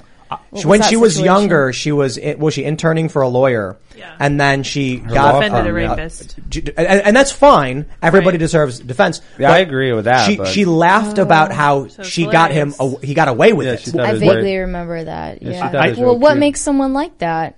So uh, narcissistic sociopathy. That's it. There's a story that she was on. Uh, like I think she was on a, a U S Air Force plane, and there are ranking officers who are like engineers and pilots, and she holds up a wine glass that's empty and goes, and they're looking around like, what? And she goes, I think what's happening like, is... Like, like these, these military officers need to pour her wine oh, for her. No. That was a story, there was a book about it. There's numerous stories about how she treats people with disdain, she disparages people, she treats them like garbage insects. Yeah. So, my the point. Personal my, my point. Stuff aside, the system is insanely destructive that we live in. And I was like, well, we've never really done a genocide in the United States. And I was like, the native population. Oh yeah, we, we genocided ninety Trail some of percent tears. Of them. Yeah. Like, so this whole system is about destroying people and things, taking land, getting your food, getting p- for your people, and it's, like, it, okay, but, accept that if you want to talk about it. At least, it, you know. So, so the issue here is that's the history of the world, of all peoples. And now the power forever. Is in the United States' hands, and that's why, mm. like, do we want it out of the United States? It's like, I like your idea of a peaceful union of, of people, but we need to make sure they have enough food and resources and water. So let's sell all the farmland to Bill Gates. But no, and, uh, but let me tell you this. So, and, uh, you know, R I P Norm MacDonald, probably one of the best comedians. But he, when he was on S N L, when he was doing Weekend Update, he's one of the funniest guys ever. He would go after Hillary for Vince Foster. Vince Foster, I yeah. believe, was the chief of staff for Bill. And he's a guy that died in a park. I think it was like two gunshots to their head. So I'm not even talking about the Clinton body count. I'm just saying where there's smoke, there's fire. For I could defend A O C a million times over than before I would defend Hillary Clinton, just based on, like you said, the laughing at the rape of a child. You look at all the conspiracy behind her. So to defend these elitists, because there's, it's like a multi-level marketing scheme, Ian. One person or a few people benefit from all of our suffering. It's very compartmentalized. You want to, you kind of want to be, you know, you, you want to in your head, you want to think that oh, the system's fair, but that's called cognitive dissonance. Thinking the government has your back, when in reality the government is going to pee on you all day and tell you it's raining. I don't think it's fair. Can I think we? It's can highly unfair. We, we, we're going to pull this up. We're going to do the segment on this one. We're going to do it. Norm MacDonald. This man. Is the best. Oh, Vince Foster, Deputy White House Counsel. Yeah, have you ever seen the Norm MacDonald on The View? Bill Clinton murdered a guy. Oh boy. Let's. Uh, Barbara let's just... Walters is. Look at her. You got to see her. You're supposed to see him. Uh, yeah, that's a little desperate, isn't it? Let's jump that's to uh, a, a lie or a crook murder or anything like that. I love George Bush, man. He's a good man, decent. You know, none of this. False. uh, he's, uh, you know, he's not a, a lie or a crook murderer or anything like that. So it'd be good to get the. See, I, I don't. I think we should get the homicide out of the White House and get like a. Uh, a fresh start, because we don't want any more murderers. I no, think we, we should just go on to the next question. Oh, oh my. Yeah, yeah. Oh, Clinton, he murdered a guy. Wow. You know, I put out no accusations without That's a little too far. That's the way it does let's work. Just, let's far. Just go on to the next question. Uh, oh, all right. This is not my week. Wait, what he pushes it. Yeah, a little longer. Oh, it's not mine either, and I'm being very nice, okay? Be a good boy. Now, Norm. Did you never hear that? No. Listen, Norm, we don't need I to don't talk want to get about into this. And I don't want to hear it. And this is not the place to make those accusations. And you're supposed to be funny. Let's get on. He is. It's funny. There you go. This is a live show. Not enough, Norm, but you have been properly chastised by Barbara. Oh. So I'm not going to ask the next question. I thought it was a matter of record. Shut up. Okay. Let me do this, okay? okay? I'll tell you what's a matter of record. You will not be invited back if you don't shut up. Uh, All right, uh, now. He was never invited back. Really? Let's talk football. All right, man, manslaughter. Let's talk. Let's talk. Oh, oh, my gosh. Did you ever hear the word? Oh, I, the oh, phone is ringing. I certainly hope that's somebody calling Please. to tell you to go home. Oh, no. Dude, you got a phone ringing. Oh. This is a producer. He gives it up. um... Answer the phone. Hello? Oh, yeah. Oh, no. Uh, the thing is this. There, uh, you know Matt Strauss? Yeah, the producer. The producer. He told me it would be funny He said, like, why don't you carry a cell phone on and then let it ring and then have, pretend like there's a guy on it. Is there anybody oh on it? No, it's a pre- thing. Pretend. You know what, Norm? What? Is that, is that the, You're uh, a dead that's man. The that's the end of it. But, but it's funny. that, that you make a, a really good point in there, though. She says, let's talk about football. Because, listen, I used to love professional sports, but that is what distracts us, Tim, from really what's going on. They give us bread and circuses. Oh, my gosh, I'm going to drink my beer on Sunday and watch the Dallas Cowboys lose for the, you know, hundredth straight I, year. I, I, you know... When I was younger, I was very much like, I wish people stopped focusing on the on the sports and paid attention to politics. Huh. But now that no. really, really dumb people are treating politics like sports, I'm like, mm, maybe that was a bad idea. Yeah, but sports, listen, LeBron James, he's never read past the first page of a book. No, and he I mean, votes and he gets political and he comes out and he campaigns and it's like, stop, please, please stop. You don't read, you know what you're talking about. But who does he defend the most? China. So, right. uh, my, my point being is sports are great. It's part of American culture. Baseball. we got it. China. I don't do good impressions. But what I'm saying is sports are important. I think for the youth, it gives them some sort of structure. I think, you know, skateboarding, anything. I'm saying any athletic prowess is good for young people instead of sitting and just playing a game. Um, speaking of, I want to actually make this point. See, this is what I envision the future is. I actually believe believe that we're going to have some sort of vanilla sky um, matrix future where people are going to be so their lives are going to be so you know tumultuous outside of it that they're going to actually convince people to plug into what is called the metaverse, very similar to the Matrix. And they're going to say, listen, we're going to intubate you, and in the metaverse, Ian, you're going to have uh, you know a ten inch you know what you're going to uh, you know you're going to have you're going to be dating a supermodel. All the people. So that, so so it would be smaller. Yeah, okay. Yeah, that would, that would be, I'm not taking that deal. Okay, but what I'm saying is, uh, uh, my point being is that you're going to have a beautiful supermodel life, and instead of living your seventy-two years on average here on Earth, you're going to live for a thousand years. And you can look this up. They're actually talking about prison sentences for people, where you can make somebody think that they had a ten thousand year sentence a, in a in a week. You could be in it right now. Mm. You could. You know, you're like wondering why your life sucks, why you're poor, and it's like you're in jail. You know, but what my point being is, is, is the, you know, the technology that they're going to have. And there's a thing called the uncanny valley. And actually, uh, I forget the exact term for it, but like A T and T, Verizon, what they do is they try to actually get, like when you call a, um, a robot, basically to try to get customer service, they're trying to create technology where you can't tell that you're talking to a robot. And they can't do it. If they're ever tested, they can't do it because there's a thing called uncanny valley where they right. can't make it exactly like a human. It's not going to have the same speech pattern. It's you're always someday they will though. Maybe. Well, you say that. You say that, and that's why I, I don't necessarily think they will, because I think it's almost impossible. And the reason why is you say, oh, artificial intelligence will be able to create that. Really, artificial intelligence just takes basically it can make future decisions for you based on past decisions. But the idea that it can be you and me, there's some sort of uniqueness about us that I do believe is impossible to recreate. And I think that could be our soul, personally, but I just there's, think it's almost impossible. There's artificial movie. Emotion. There's a, there's a movie where they invent, there's like eye drops. Was it a movie or a show? I don't know. And then it simulates an experience. And so like this woman like puts the eye drops in and then in the span of like ten minutes, she spends a weekend in Aspen. And then her business partner's like, I've got a better use for this, prison sentences. That's mm-hmm. nice. And then she's like, you can't do this. And then they fight and then she like pins him down and she like, you know. He like puts the drop in her eye and forces her into like a thousand year prison chamber. And it's like all psychological, so there's literally no way to escape. Black you could also make crazy. It where it it it happened like you experience ten seconds in the metaverse, but when you come out, it's seventy years later in real well, life. Well, you'd be dead though. Yeah, yeah, that that's a way to like comatose people. So here here's a thought. Here's a thought. What if your life, your mundane life, where you're trying to live right, you're trying to be a good person, you're resisting all this woke communism garbage, in reality, you are a woke communist who was involved in some Antifa violence, and so you were sentenced to re- rehabilitation where they make you live a life on the other side to experience violence from them. So then when you finally come out, you're like, I can't stand those people. And then you're like, whoa, yeah. I was those people. Now I get it. And you've been reprogrammed. Well, it's like Inception. But I'll be honest, you know, we talk about the prison industry and, you know, a lot of people on the conservative side will say systemic racism doesn't exist. But for me, I do believe it exists because you look at a lot of the nonviolent drug offenders in jail are African American or black. So I do think we have a prison system, a private prison industry in America that's a huge business. It goes along with a lot of the military industrial complex, the pharmaceutical industrial complex. Once again, it's the American people being sold out to corporations to make money. This and guy's I- a liberal.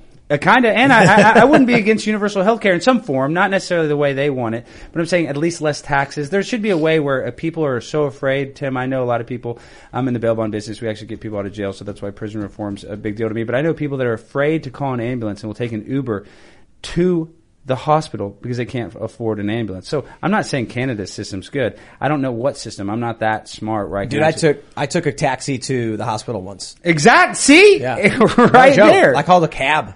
I I had a uh, I had a kidney stone, and it hit me like all of a sudden out of nowhere, crippling pain, and mm. I was like, quick. Call Green Cab, Uber. Think about that, Tim. You should have been able to call an ambulance. I agree completely. So. And uh, I'm like, dude, fifty bucks in an Uber or five hundred in an ambulance? It's more than, it's more than five hundred, I right. believe. Yeah, I, I don't like um, chronic uh, health care, universal health care for chronic stuff. Like someone eats too much, you universal know, Sour Patch suck. Kids. You know, it's going to suck, but it, I just feel like it's a better alternative if a kid breaks his arm instead of some mom being like, yeah, how am I going to pay for emergency it? Health care, emergency is, universal health care, but chronic is, where it's like they don't stop eating poison and then they get sick. It's like, dude, you did that to yourself. Well, but, I'm not here but, for but, you. I got to say at this point, why is why is diabetes medicine, you know, one hundred seventy dollars in America, but in Mexico it's five dollars? Why is dental care the same thing? Why is it that all of my ANCAP friends are like, oh, I got to get my teeth fixed. I'll be flying, uh, you know, uh, to Mexico City or something. Costa Rica. Yeah. Costa Rica, especially. Well, they argue no- that it's cosmetic, not medical. Right. That's, it's nonsense. And the, here's the crazy thing too. In Mexico and in Costa Rica, they do this thing where after they do the work on your teeth, they take your own blood and, and put it over the, the damaged part of your mouth from the surgery, and it heals way faster. Wow. Yeah. Your own blood, because it, it heals you, right? They don't do that here as far as I know. I was talking to somebody and I looked it up and I was like, if you go to Costa Rica, it's like a tenth of the price with better treatment. I'm like, that doesn't make sense. Tim, what doesn't make sense is that we prescribe antidepressants to people that are suicidal. That makes you more suicidal. I know. It's the first freaking side effect in the commercial. Sense, You'll see yeah. somebody dancing in a field. Oh, it may cause suicidal idolization or idealization. It's like, what? You're giving that to people that are suicidal? I mean, isn't that counterintuitive? Yeah. This is what bothers me about the war machine. Teens especially. This is why I brought oh, up the, the war machine. Oh, the younger the better. They, they I, want to get you on it. The sooner you get on the antidepressants, the better it'll heal you. But as soon as they came out, mental health issues skyrocketed. Shocking. What are the chances? I can accept that we have a, that there is a war machine that the United States is in, in control of. But what happens when corporations try to take control of it and and poison and subdue the population through other kinds of means, nonviolent means like like psychedelic, psychoactives? That's not cool. I don't want to lose control of the war machine. By point, by going after our own people, false flags, pharmaceutical induction, like that I'm not com- comfortable with. I, I'm, I'm down to hold on to the military and make sure that we have a stable planet where the hungry people aren't rioting and destroying everyone else to steal their food. But man, the pharmaceutical industry pisses me off. Of course, but but I do want to say my favorite thing, McDonald's French fries. So I do, I'm thankful for the really? genetically mod- modified. Uh, yeah, good. And that, and golden corn. Yeah. McDonald's. I don't understand how people eat McDonald's. Oh, I don't gross, get. It. I, no, I, no, no, no. I get Burger King. Burger King. Makes I like B K. Haven't you had yeah. a sausage McGriddle? Yes, I just think it's, it's terrible. Good. Wow. There is not a single item at McDonald's I think tastes good. Tim, they Burger inject King? the pancake with syrup. All right, which I love that cool. method. Listen, Burger, but it gets like Burger King. No, it doesn't. Burger King I find delicious but disgusting. Wendy's I find delicious and not that bad. Pretty good. Chick-fil-A, yeah. as Lydia pointed out the other day, actually probably the best. Oh, of course, really Chick-fil-A is good. It's like premium yeah, stuff. Yeah, but it's not gay enough, but, so but, you can't go there. Yeah. Now, well, now it is now. They've like they've they're gay. The chickens oh, yeah. are gay. They like Postmates.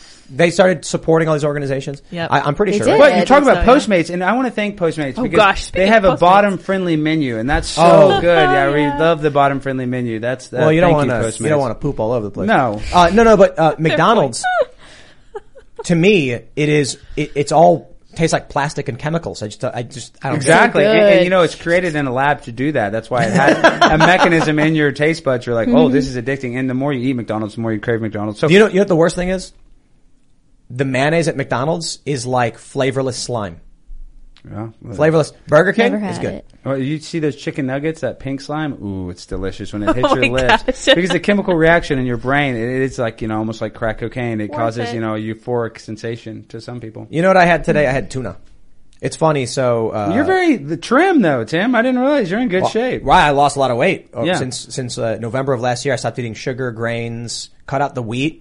The wheat apparently is like the worst part. It's inflammatory, I guess. I don't, I'm not a nutritionist. I don't know a lot. Well, you look all, good. All I know is I was like, I don't want to eat the bread or the rice or the fried anymore. So I started eating a lot of chicken wings. That's like seventy percent of my diet right what, now. What, in an air fryer or what? No, just regular chicken wings. But like, do you bake them? Because you said no fried. I just go to the restaurant and say, give me chicken wings. I love it. I like Old Bay wings, like so there's no extra sauce or anything on them. Old Bay rocks. Yeah, Old yeah, Bay. It's delicious. Yeah, no, no, no, of course. And then uh uh for breakfast, I've been doing, like, we have our farm fresh eggs. Like, the chickens poop them out. I just eat that with, like, some uh some like local cheese or something. People have been You're talking about how uh the U S in particular has a very deep, like, food quality problem compared to the E U yeah. because we don't have strict enough regulations from the F D A and our, our regulatory agencies. I think it's the other way around. Yeah, I think you think the strict, E U is yeah. too strict? No, we're yeah. too strict. Yeah, we so, are. Yeah, so uh, so like our eggs are like what are they like stripped, bleached, and like. Our milk mm-hmm. is so processed as yeah, well. Yeah, yeah. Raw milk is illegal in some right. states. Yeah, yeah. Raw, come on, raw milk is illegal. Yeah. That's you a know crime. What else is illegal? Uh, wine berries. That's right. Is they that are. True? Yeah, we have yeah, illegal. Yeah. So I took in a bunch of illegal berries. Or please don't arrest yeah. me. No, they're illegal in New York in and New Connecticut. York? What if you ate one here and went back to New York and they're like, "It's in your system, isn't oh it?" Yeah, wow. We're testing oh, you for wine berry. Get down. So uh, uh, yeah, wine raspberries are everywhere. They're invasive. They're thick brambles and they grow like crazy and they're delicious, by the way. People love it.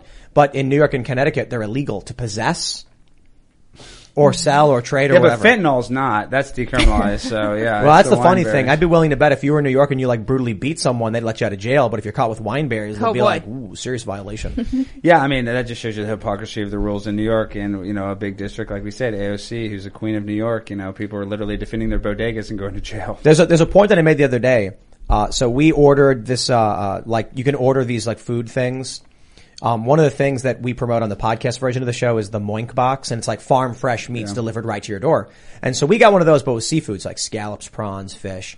And I'm eating this wild white Alaskan salmon that is so delicious. Mm-hmm. And that's all it is. You know, there's like lemon pepper on it with some, like, avocado and stuff. Tim, do you use an air fryer? I hope you're using an air fryer. Do you have an air fryer in this house? Yeah, it's but the best I'm not kitchen air appliance. Fry salmon. Actually, they say it's good in there. Just I don't eat it. Salmon. No, I swear. They they but say you can air fry. It's delicious. Here, what, what I said was, this is an expensive thing to order. Like, to order this wild caught salmon to, like, to your door.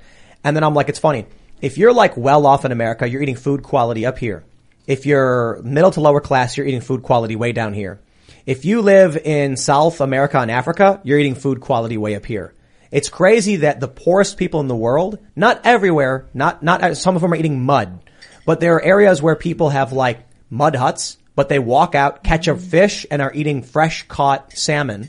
And that is better quality food than the mac and cheese McDonald's stuff that people are eating in this country. And Americans get sick when they go to countries like that because they're not used to eating real food. Yeah, but oh, the biggest point that you made in that whole thing is that the middle class is basically getting destabilized. There's, you know, the middle class is disappearing here in America, and that's what built this country, or I think that's the most important class in this country.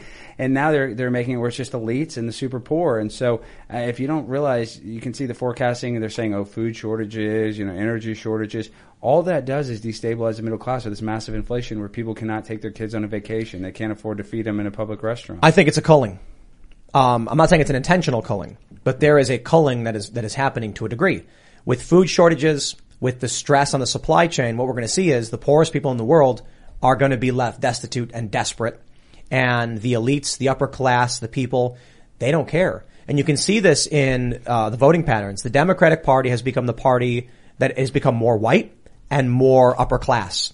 The Republican Party has become more working class, more blue collar, and more diverse. Democrats don't care about talking about inflation. They don't care about pumping money into the economy. What they care about is January sixth, because they're all, you know, they're, they're in houses that are on, on the hills, and the water is rising. And the people voting for Donald Trump and the people on the ground are watching the water rise around them. They're freaking out. The Democrats don't care. They're, they're, those people don't vote for us. I'm in an affluent neighborhood in Dallas, and that's what they're called, limousine liberals. I mean, they're not worried about the massive inflation. So if you don't think that, you know, this social justice lifestyle is basically people on the left that aren't even affected by it, uh, you're wrong. So uh, you're one hundred percent right when you talk about that. That's when I, I that's why I brought up the War Machine earlier, because I feel like I, I'm, I think that uh, we are, and I'll speak for all of us here, from a severely affluent environment where I've never suffered starvation ever in my life. Never experienced Well, I'm, it. I'm not from that. I've been hungry. Well, at this stage of your life, you are. Maybe, at, at this stage of my I don't life, think I you, am not you homeless may, or Were hungry. You ever technically starving? I mean, you may have been hungry. Yes. Starving, starvation is when your body's like wasting yeah, yes. away kind of thing. Uh-huh. And I was. So that's, right. It's pretty brutal. And, and I, my, my, my cheeks were sunken in. I had black rings under my eyes, and I was eating oatmeal cream pies once a day. Well, you're lucky to have access to oatmeal cream pies. Um, some people eat mud, like you said earlier, right, and are willing to kill for food, but kill, but literally kill and steal. I, I was like emaciated, and I was, uh, uh, you know, I weighed like one hundred thirty-nine pounds or whatever, and then I slowly, you know, clawed my way out of that. It's brutal. I lived in New York. I was living in my car. I had food stamps. Thank God, or I would. I was washing my hands with rainwater because I didn't have that.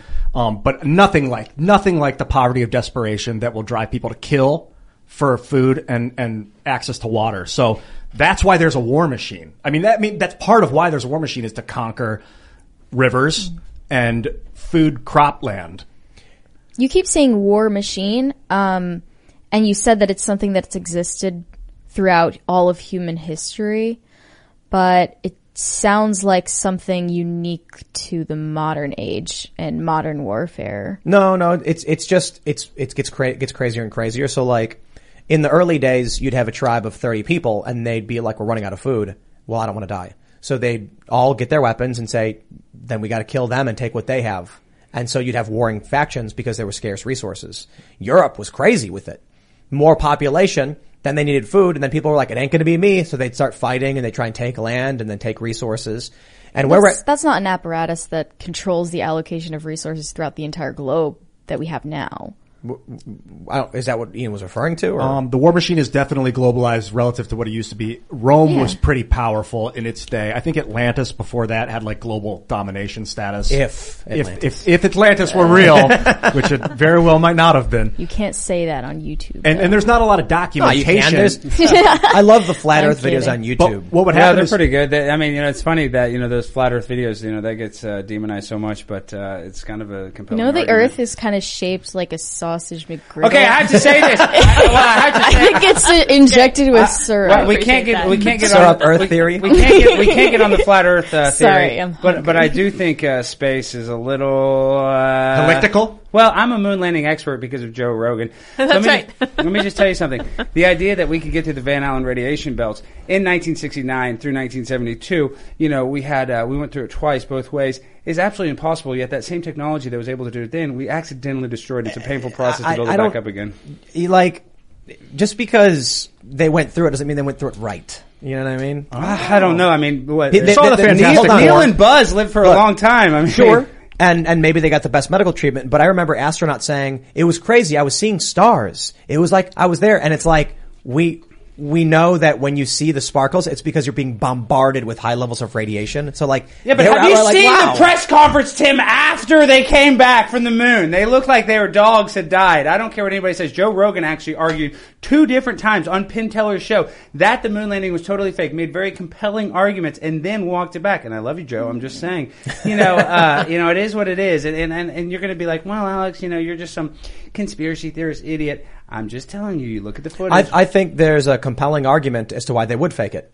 I just, Duh. But I just also think like strapping some dudes to a rocket isn't as complicated as a lot of people think it is. Well, I don't know about that. I mean, you know, and Trump just even said, you know, he was trolling Elon Musk and said his rockets go nowhere. I don't know. I mean, you know, rocket technology, you know, space travel, I'll just be honest with you. You know, what is it pushing off of, you know? Uh, and somebody's going to say, oh, well, it's blah, blah, blah, blah, blah. I don't know. I think space is kind of fake. But Sucks. What am I going to say? Yeah, I mean, you know, what do I know? I'm an idiot. Uh, but yeah, what they tell us, you know, I just, I don't think it's I get true. The, I get the feeling, I'll Snopes you, that you're partially true or partially false, whatever you want to call it, that that they did print fake documentation of people on the moon. Stanley Kubrick, for instance, did video in case they didn't have enough footage from when they went. That's a fact. You know that for sure. That's, oh, yeah. Well, I think the theory is that it's all faked because Kubrick's footage proves it. But I think that what they did both. They, they went there just in case they didn't have enough, um, propaganda to convince people and make them excited. They, that they shot more in a studio, that they were going to mm. interlace. And some of it may or may not be interlaced. I don't know. But I don't see evidence that we didn't. I, I uh, most of everything in society has told me that we have and that we still do go into space. Well, just Google the fake Michael Collins picture that they used, uh, a picture where they were training, and they admitted it, that it was false. You know that it was. Well, who did? Picture. I don't. I don't think it's Massa confirmed did. in any way that Kubrick directed anything about the moon. No, but he did a movie exactly before it. two thousand one, so, A Space Odyssey. And, you know, they say in The Shining that, you know, he left clues, like, you know, the little kids wearing an Apollo eleven shirt. I know. Right. Hey, Tim, I'm a conspiracy theorist. I'm yeah, a tinfoil hat right wearing. So, I mean, I'm just I'm just saying. I just... What about Atlantis? We... Oh, I don't know, but but but Tim, I think you may, I think you said that, you know, the best point is like uh, you know, the government did have an incentive to, you know, lie, and I'll, I'll be honest, when it comes to the government, I don't trust them at all. Agreed. I don't trust them on anything, so it's right. hard for me to be like, oh, yeah, I'm well, going to just take your I'll word tell you, for I'll it. I'll tell you. Take a look at the uh, uh, space feats. Accomplishments of the Soviet Union and the United States. They were crushing us. The Soviet Union was crushing us on the one thing we defeated them on, was getting to the moon first. Mm. Which is a reason why they would have lied about it, to be like, hey, we got there first. So, yeah. But the, they the say is, that, that Russia would have exposed us for it, but I don't know, because, you know, all these same people... Or at it, least accused us of it. Mm-hmm. Yeah, but, you know, at the end of the day, it's like, if you don't think that we're kind of in cahoots with everybody, it's like, you know, they want to... It, let me tell you something. Vladimir Putin, the ruble, is the strongest it's ever been. So if you don't think that this war is benefiting Russia... You know, you know how I know we've been to the moon? Because we came from the moon, because the moon is the arc. And the reason the Russians didn't expose us is because, is because the U S and the Russians are actually both working underneath the moon people who control... how, I'm kidding, by the Space way. Force, yeah, Space no, Force. yeah, no, we need it. Well, uh, who is Diane Feinstein? I think just said that Space Force is our most important need. Pull that up. She just said it. So these people that, you know, uh, are supposedly socialists, they want to spend all their money in space. I'm just saying, I think that, you know, it spends a lot of money going and exploring these planets that we could spend here. It's similar to the war in Ukraine. We need to help out our citizens. But yeah, the, the money, motivation the, for space exploration is more of a morbid curiosity now mm-mm. compared to an optimism in the past.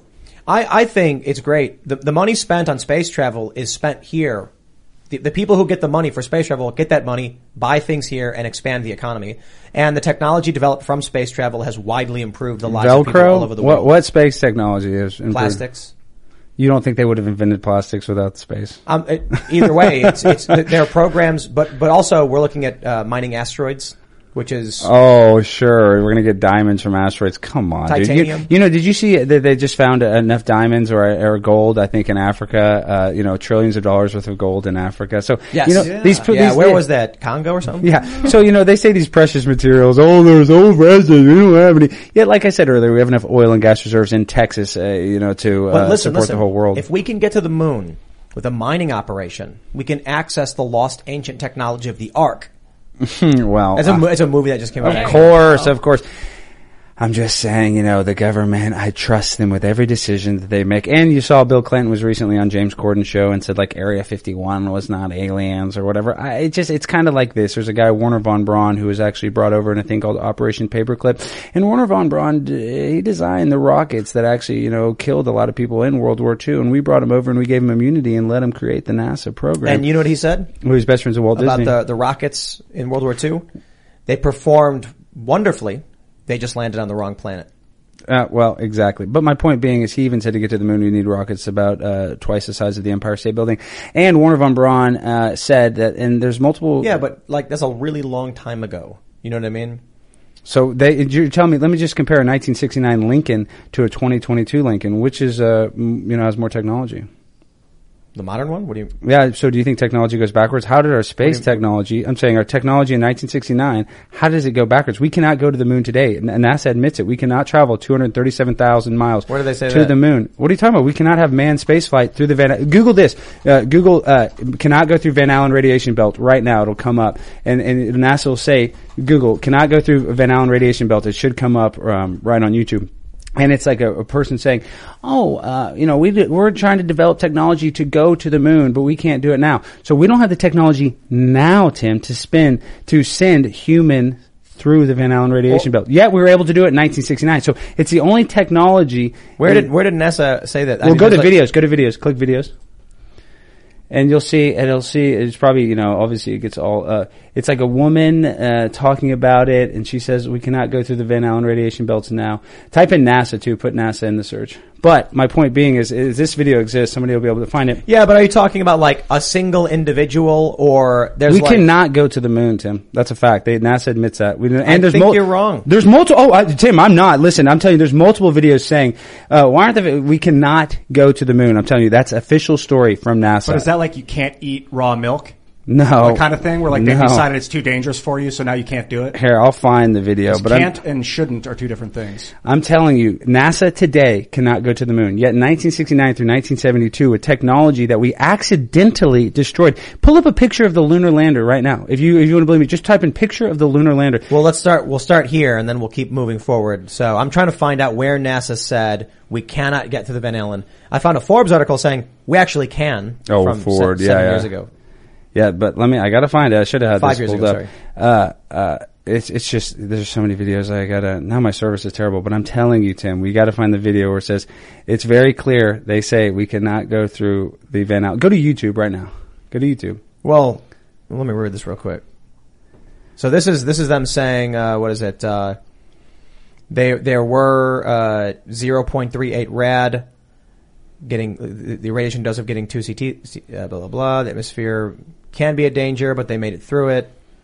Uh, the Apollo trips, we wanted to send the astronauts through a sparse region of the belts and try to get through them quickly.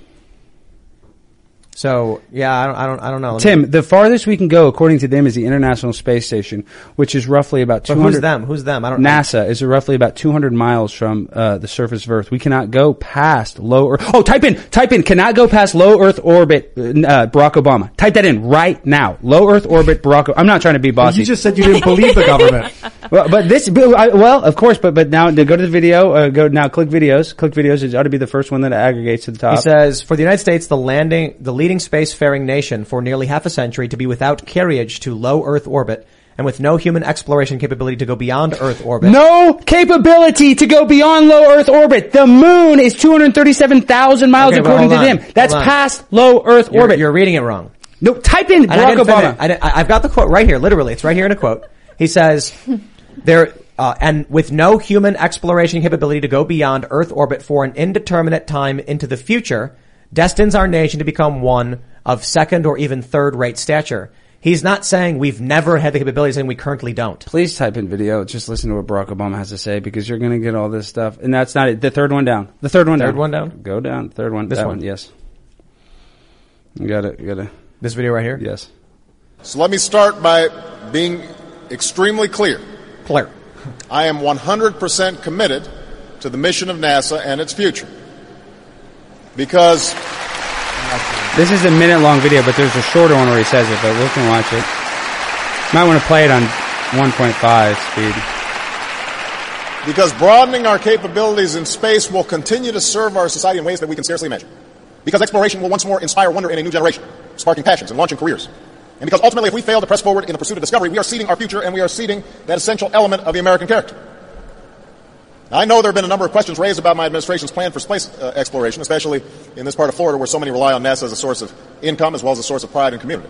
We start by increasing NASA's budget by six billion dollars over the next five years. By buying the services of space transportation rather than the vehicles themselves, we can continue to ensure rigorous safety standards are met, but we will also accelerate the pace of innovations as companies, from young startups to established leaders, compete to design and build and launch new means of carrying people and materials out of our atmosphere. Yes, pursuing this new strategy will require that we revise the old strategy. In part, this is because the old strategy, including the Constellation program, was not fulfilling its promise in many ways. That's not just my assessment. Okay, they edited it out. You got to go to the. You got to click back. Go to YouTube, and you're going to see a short version. Type in Barack Obama low Earth orbit. You got to go to YouTube. Barack just, Obama. Low Earth orbit. And, and there'll be like a ten second clip of him saying it that we cannot go through. You gotta, that's him speaking. Uh, we got to go down. You got to see. It's, it's that speech there. He says he cannot go through low, low Earth orbit. I promise you, dude. I mean, it's just kind of annoying. I mean, I read the quote where he said. No, but you don't have to hear him say it because he doesn't say that quote. He does not say that. He says it. He says it much different. He says we do not have the ability to go through. But it can't even reach low Earth orbit. I mean, we have a transcript right here, right? I'm just saying, I mean, you know, you can call me a conspiracy theorist, but this is Barack Obama saying... Few people... You know, the same, the same that people that typed this transcript are the ones that said uh, that uh, Joe Biden didn't say... Uh, sure. He's, but he says, sure, it's comfortable, but it can't even reach low Earth orbit. And that obviously is in striking contrast to the Falcon nine rocket we just saw on the launch pad, which will be tested for the very first time. Uh... I mean, here's the issue. Like, anything they don't want shared, we're not going to be able to just Google search, you know what I mean? Well, it's, but on YouTube, there's a lot of conspiracy. Go to, go to YouTube and then type in upload date, type in Barack Obama, low Earth orbit, and then type in upload date. and then it'll, it ought to be one of the first ones. Type in Barack Obama low Earth orbit. There it is. Recent search suggestion. Go down. Uh, it'd be a really short one. And did you do it by upload date? Uh, Search by upload date. Where is that upload date? To the right. To the right. To the right. Yeah, upload right date. Okay. And we want to go from re- okay. reverse. Uh, yeah. Well, you want to go down where it's that short. I think is that maybe that nine second one up there. Obama says we can't go. Nine second one. This one. Does that say? What does that say? Next day. Uh, this is it. Early in the next decade, a set of crewed flights will test and prove the systems required for exploration beyond low Earth orbit. In the next decade. But I don't think you understand what that means. And, and second of all, this is a nine-second out-of-context clip. Well, you he can could, watch he, the whole context. I'm just saying he admits today with the technology. Well, you can fact-check me all you want. People sure, look at sure, it. Sure, he sure. says today that we cannot go through low Earth orbit. We cannot take manned flight. Barack Obama said it. So right. The idea, the but it doesn't saying, exist. It means we don't. We don't. We don't have it. We don't fund it. We don't, we don't have it. Yet it. We did have it in nineteen sixty-nine through nineteen seventy-two. And then they stopped. So you're telling me technology goes backwards, Tim? You actually yes. believe that? Like there, there was a long for a long for a long on. period, for a long period. They wondered how the Romans did concrete underwater, right? For for a long period, we couldn't build skyscraper. We couldn't. You're build, comparing space flight with concrete, Tim. Okay, how me, did they build let, the pyramids? Let me, let me, well, I'm just saying we can't we can't rebuild the pyramids, right? We can, and we know how because I've read about the construction of the pyramids. Oh, you got to be kidding! You, these these uh, Freemasons. I'm just saying so, wait, some of the designs. So, so now you're saying it does go backwards. Well, exactly. My point being, though, not space. It's travel. Really simple. We had a reason to go to the moon when we were in the Cold War. Afterwards, we abandoned the projects and abandoned the rockets, and they fell into disrepair, and no one cares anymore. No, now no. we have no real reason to build and expand in that in that direction, or we don't have companies that want to do it, nor do we have the government wanting to do it. And in twenty ten, Barack Obama was saying we need to start building the machines to do this. But we don't have the machines today. You admit that, right? Ba- I don't know. Based, well, based on, on what he said, twelve though. years ago, we did not have machines capable of doing it. That doesn't mean the technology but didn't exist. Did it means they did not build them. And Barack Obama is literally saying in these videos, we're going to put six billion dollars into NASA to build these, to do, to do these things. And we can't go today. They keep saying we're going to go to the moon. And let me tell you something. You know this as a successful businessman. It would be the biggest marketing tool in the world if they were able to go to the moon. And yet we can't. So, I mean. We, but I don't understand why you're saying we can't. Like, Elon Musk is currently building Starship to go to Mars. Okay, Google if Elon Musk says we can go to the moon. We can't.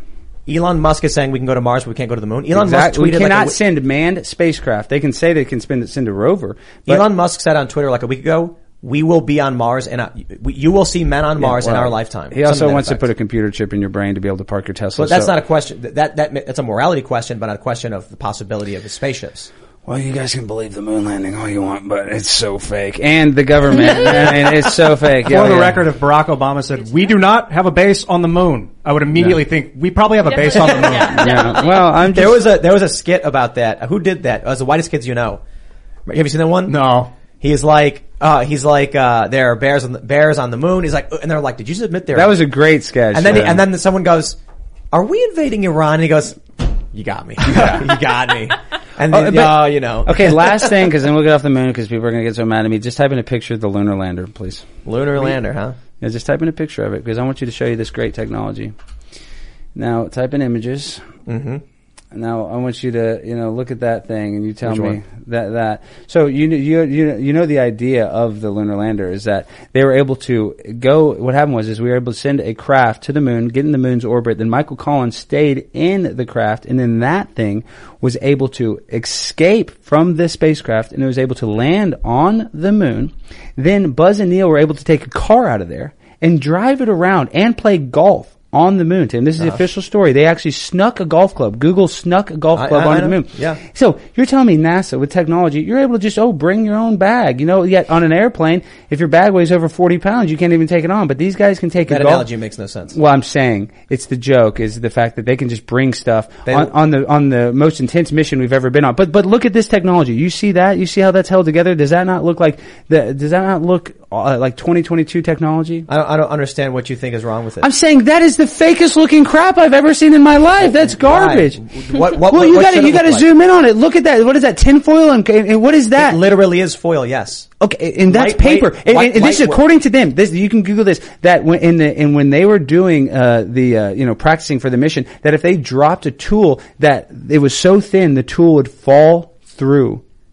Through what? Through the, through the, uh, uh, whatever you want to call it, the walls of the lunar lander. You can Google this, uh, tools would, would break through the wall of the lunar lander. Look at that. That is tape, Tim. That's space tape, bud. It, that it went is. through. That you're Do you know me, they put duct tape on airplanes? Uh, okay. Do you you're know that comparing when I worked, the when moon I, when I worked, to yes, airplanes? When I worked at O'Hare, passengers would freak out all the time watching mechanics put mechanics put duct tape, like, and they would oh. be like, oh, oh, oh, and they would be okay. Like, so why can't we down. recreate that then if it's just tape? If who says tape? we can't recreate it? Because we can't go to the moon today. Why can't? Who says that? Barack Obama. Okay, here's you're conflating the lack of funding and motivation with the lack of technology. Tim, if with her, you don't think they're motivated to go to the moon? You're kidding me, bud. For what? For what? what what's what's on the moon? Because it could be a marketing technique. You know, the same reason. The oh yeah, t- let's spend fifty billion dollars to market. When we were at war, I get it. Now I, I they gave eighty billion dollars to the Ukraine to fight we, a war. We can't get people to fund real journalism. But we can get all this money to go to Ukraine? Come on. Right. You can get money for a war. You can't get money for journalism. Why would Tim, you get money for a explain moon to me, mission? Where did, where did the car come out of that machine? I, I, I'd have to research. I think you're wrong about everything you've already presented. No, I'm not. So I'm you, right. But you, go, can't, you can't come here and be like, the car came out of that and have me just assume you're it right. It did. Well, okay, type in the the moon landing rover and it's look at the car. Just look at it's that. It's a Jeep frame. Yeah, I've seen it. Yeah, a Jeep frame. They were able right. to, in a machine, in that thing, they were able to pop out a Jeep and drive you around can, and play golf. You, you can uh, make a lot of assumptions, and I would argue there is a good reason why the U S would fake such a thing. Mm-hmm. But none of what you pre- you've presented is actually evidence that you're right. It's conjecture based on out-of-context quotes, and it does nothing for me to believe you. Well, now, you, you might be right. You don't have to believe me. I'm just saying you can, you know, you can just believe the government. I mean, you know, that's what, you know, that's... You don't you have know. to believe either, though. I'm just saying the technology but like here, here, in I'll tell, I'll tell you one of the weakest points. Well, this is the right, thing, but so, think so about their batteries. I'll tell you one of the weakest issues.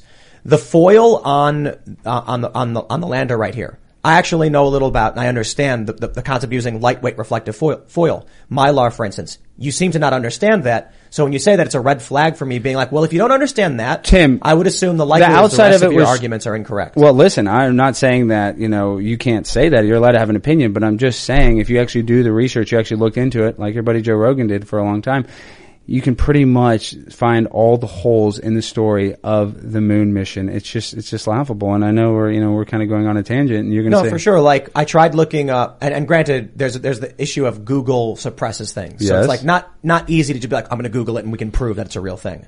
But, uh, all I can say is this. I don't know about the things you're saying. Nothing that I've pulled up has actually confirmed what you've been saying. Okay. Type in this. And, and type more in importantly, this. I want to, I want to make the point. When I understand the concept of Mylar or lightweight reflective foil and you don't, it's a red flag for me. It's not even about that because the foil I said was so thin that a tool could fall through. You can But that's, that's, that's, you that's can a fact. But this I've actually gone to labs for jet propulsion and like saw them working on these things. I actually have a video of a rocket test at, at, uh, at X-Corps in, in the Mojave Desert and I watched them fly a rocket plane. Mm-hmm. So when I actually sit down with rocket engineers and machinists who are building these parts who explain these things to me, and I know even the tiniest bit as like a layman who's like, oh, I heard about that. And then you say something that's completely incorrect. I say, okay. Well, what did I say incorrect? That that's, that, that's foil? That's space foil? You, you acted like the foil was somehow proof that didn't make sense. I'm just saying that does not look like very advanced technology to me. That's what I'm saying. Because I'm not you're saying basing your mind, your, your view on like sci-fi movies. No, I'm looking and using common sense that that looks well, like it's held together by literal tape. You're, and, and the issue is. I'm right that it's tape. You're, you're wrong about foil. And you don't know anything okay, else well, about Okay, well type in this. Just type in astronauts hands injured from the spacesuit. So multiple, yes. Well, I'm just saying. We're not going to get it done in half an hour. I know, okay. okay this is the last thing, gonna... but this is the last thing I want to say. And this is a fact. Multiple astronauts, when they came back in the pictures, they had scars on their hands. So this technology that was so incredible, and on the moon, in the sunlight, it's two hundred degrees. In the shade, it goes to instantly negative two hundred degrees.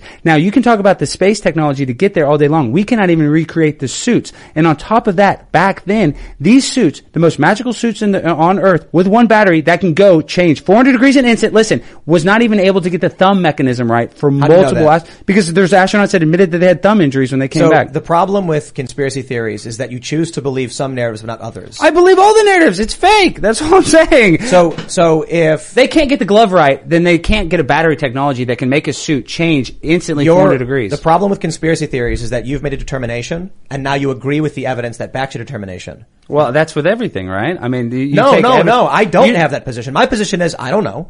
Well, I mean, I, well, I do know that we didn't go to the I know moon, that so. you're, you're like, you, you, you acted like the foil was an incorrect thing and having actually. I didn't say it's incorrect. I said it looks like garbage. It looks like a space and you're, shite. And you're wrong. right? So that that I'm me, wrong. What do you mean I'm wrong? You don't think that, you think that that looks good to you? The foil, specifically, is a red flag in your argument because you don't understand. Okay, what, what other than the foil? What is that? What is that material? I don't know. All what's, I know what's is the what's the material next to that? There's a thermal so, blanket so, com, compromised of twenty-five layers of Kapton tape, gold leaf. Uh, there's there's data about it. We could read into it. Right. So so let me stress this point because I don't think you're getting it. I don't know anything about the lander. Mm-hmm. You don't either. I know a little bit. You looked at it and said, that does not look right. I said, okay, actually, I've been to a jet propulsion laboratory in in the Mojave where I watched them do tests and they explained to me heat resistance, return, all that stuff. And so you're I've, comparing apples and oranges, but okay. So, so you're misunderstanding. My point is, when I've actually gone to uh, a spaceport and okay. looked at this stuff. Yeah. And have witnessed the tests of it and actually flights of the, of the, they, they didn't do the rocket test when they went to, in the space, in the, in the rocket plane. They just flew it around. Uh, and then you come out and say, that looks wrong to me. I'm like, okay, well, you're missing key context here. No. So I'm not going to take your narrative, which is based on conjecture. Don't believe me. That's the first thing I want to say is I'm not a role model. I'm not, do not ever believe me. I just think we should question the reality in which we live in. And there's Agreed. a lot of, there's a lot of unanswered questions with this. And when you talk about the original footage that they accidentally deleted, you know, they recorded over all the telemetry Someone data. Someone said you, you, you were wrong. The rover was not on the first mission. It was on fifteen, sixteen, and seventeen. Apollo fifteen, sixteen, and seventeen. So this actually, so you were wrong. And that's the problem I have. Yeah, but You I, said, where's the rover on that? You were wrong. There wasn't a rover. Yeah, but look, look at the lunar lander with a rover. Look at that. Look how fake that looks. I'm well, just saying it doesn't pass the smell test. And you don't want to give it the smell test because, you know, you're I red, white, and blue. I wouldn't be long. surprised if NASA and the government opted to throw false information out there so that other people couldn't recreate their process. Just like with Area fifty-one, they told people there were little green men in, in the stuff to, so if someone went rogue and wanted to spill the beans, they're going to sound like a crazy person. Well, I'm just saying, guys, you know, you can believe the landing on the moon. I don't think you're wrong to cast doubt on it, but you are saying with certainty that we didn't do the moon landing. Well, I don't know a lot of stuff. Do you know it? I, in my heart, I know, and that's all that matters. Because you know what? We get to choose the reality. In your heart, you believe. In my heart, I believe, and I believe that I'm a thousand percent right. But we can debate the moon landing all day long. I do debate people on it, but I'm not even trying to debate you, Tim, because I like you and I appreciate your opinion. Oh, I, I thought it was fun. I thought yeah, it was fun. No, it is fun. And on, on a serious note, though, I'm just saying you can watch a little documentary by Bart Sabrell. A funny thing happened on the way to the moon, and when he went and confronted the astronauts, he asked them to swear on a Bible whether they went to the moon. None of them did. And so, regardless, you don't. You can believe that we went to the moon and that we lost that technology, and it's a painful process to build it back up again. Don Pettit, uh, a NASA astronaut, is the exact one that said it. Exact person that said. It. And I believe less than one hundred twenty people have even been to space. So the idea that they could fake it, you know, I think. So you know. here, here's a here's a point. Um, there was a period where we only built buildings up to eight floors because the heat accumulation at the highest floor was too intense, and we had limited technology for venting it. We invented window air conditioners, mm-hmm. and all of a sudden we could now expand. With window air conditioning units as well as centralized units, now we could actually sustain buildings all the way up because we could funnel the heat out the sides. The funny thing is there are ancient cultures that would build structures that that would guide heat out of the structure. Oh, yeah, I've building. seen that, yeah. It was not necessarily a lost technology, but kind of was.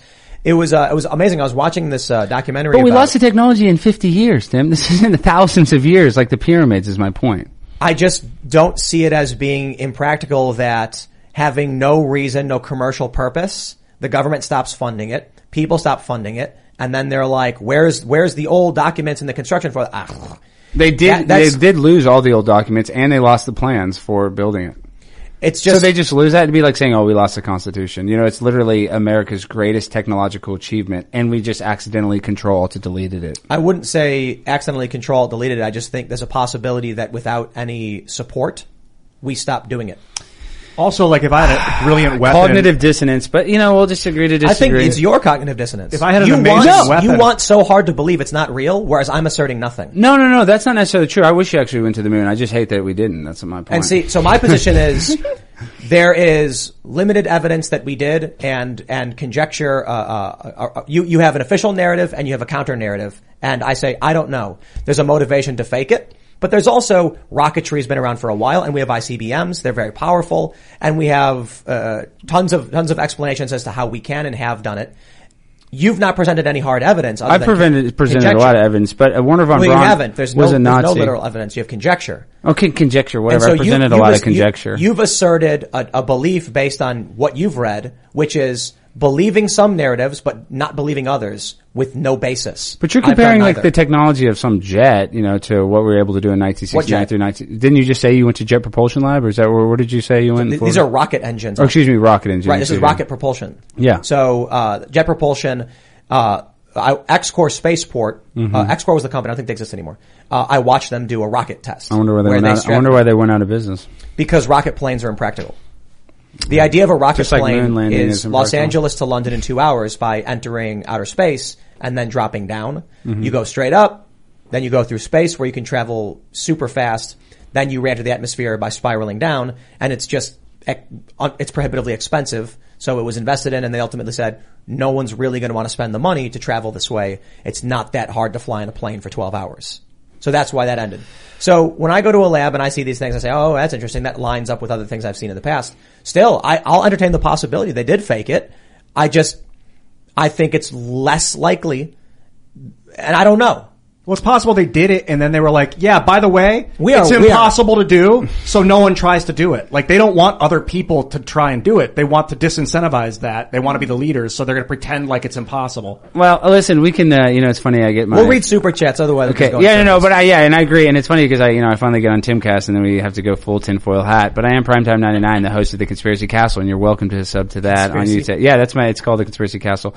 Um, but what I'm saying is, and that was actually before you called it Cass Castle, but that's neither here nor there. What I'm saying is, that's neither here nor there. My point being is, do not believe me. Do your own research. It's out there. You can look into it. And I don't have my computer here. If I had my computer, I could be, you know, blah, blah, blah, blah, blah. My internet service is not that great because, you know, we are out in the sticks. But my point being is, Tim, I respect your opinion, and I think that you're trying to hold my feet to the fire, and I appreciate that. But at the same time, I only encourage people to do, I, excuse me, I always encourage people to do their own research, including you, which you should listen to tonight. Joe Rogan on the Penn Teller Show, arguing about the moon landing, because he is your bestie. Let's read some super chats. We got White Owl says, Tim, why are you so anti-big booty Latina? That's true, dude. You got to be more pro-big booty Latina. The bigger the booty.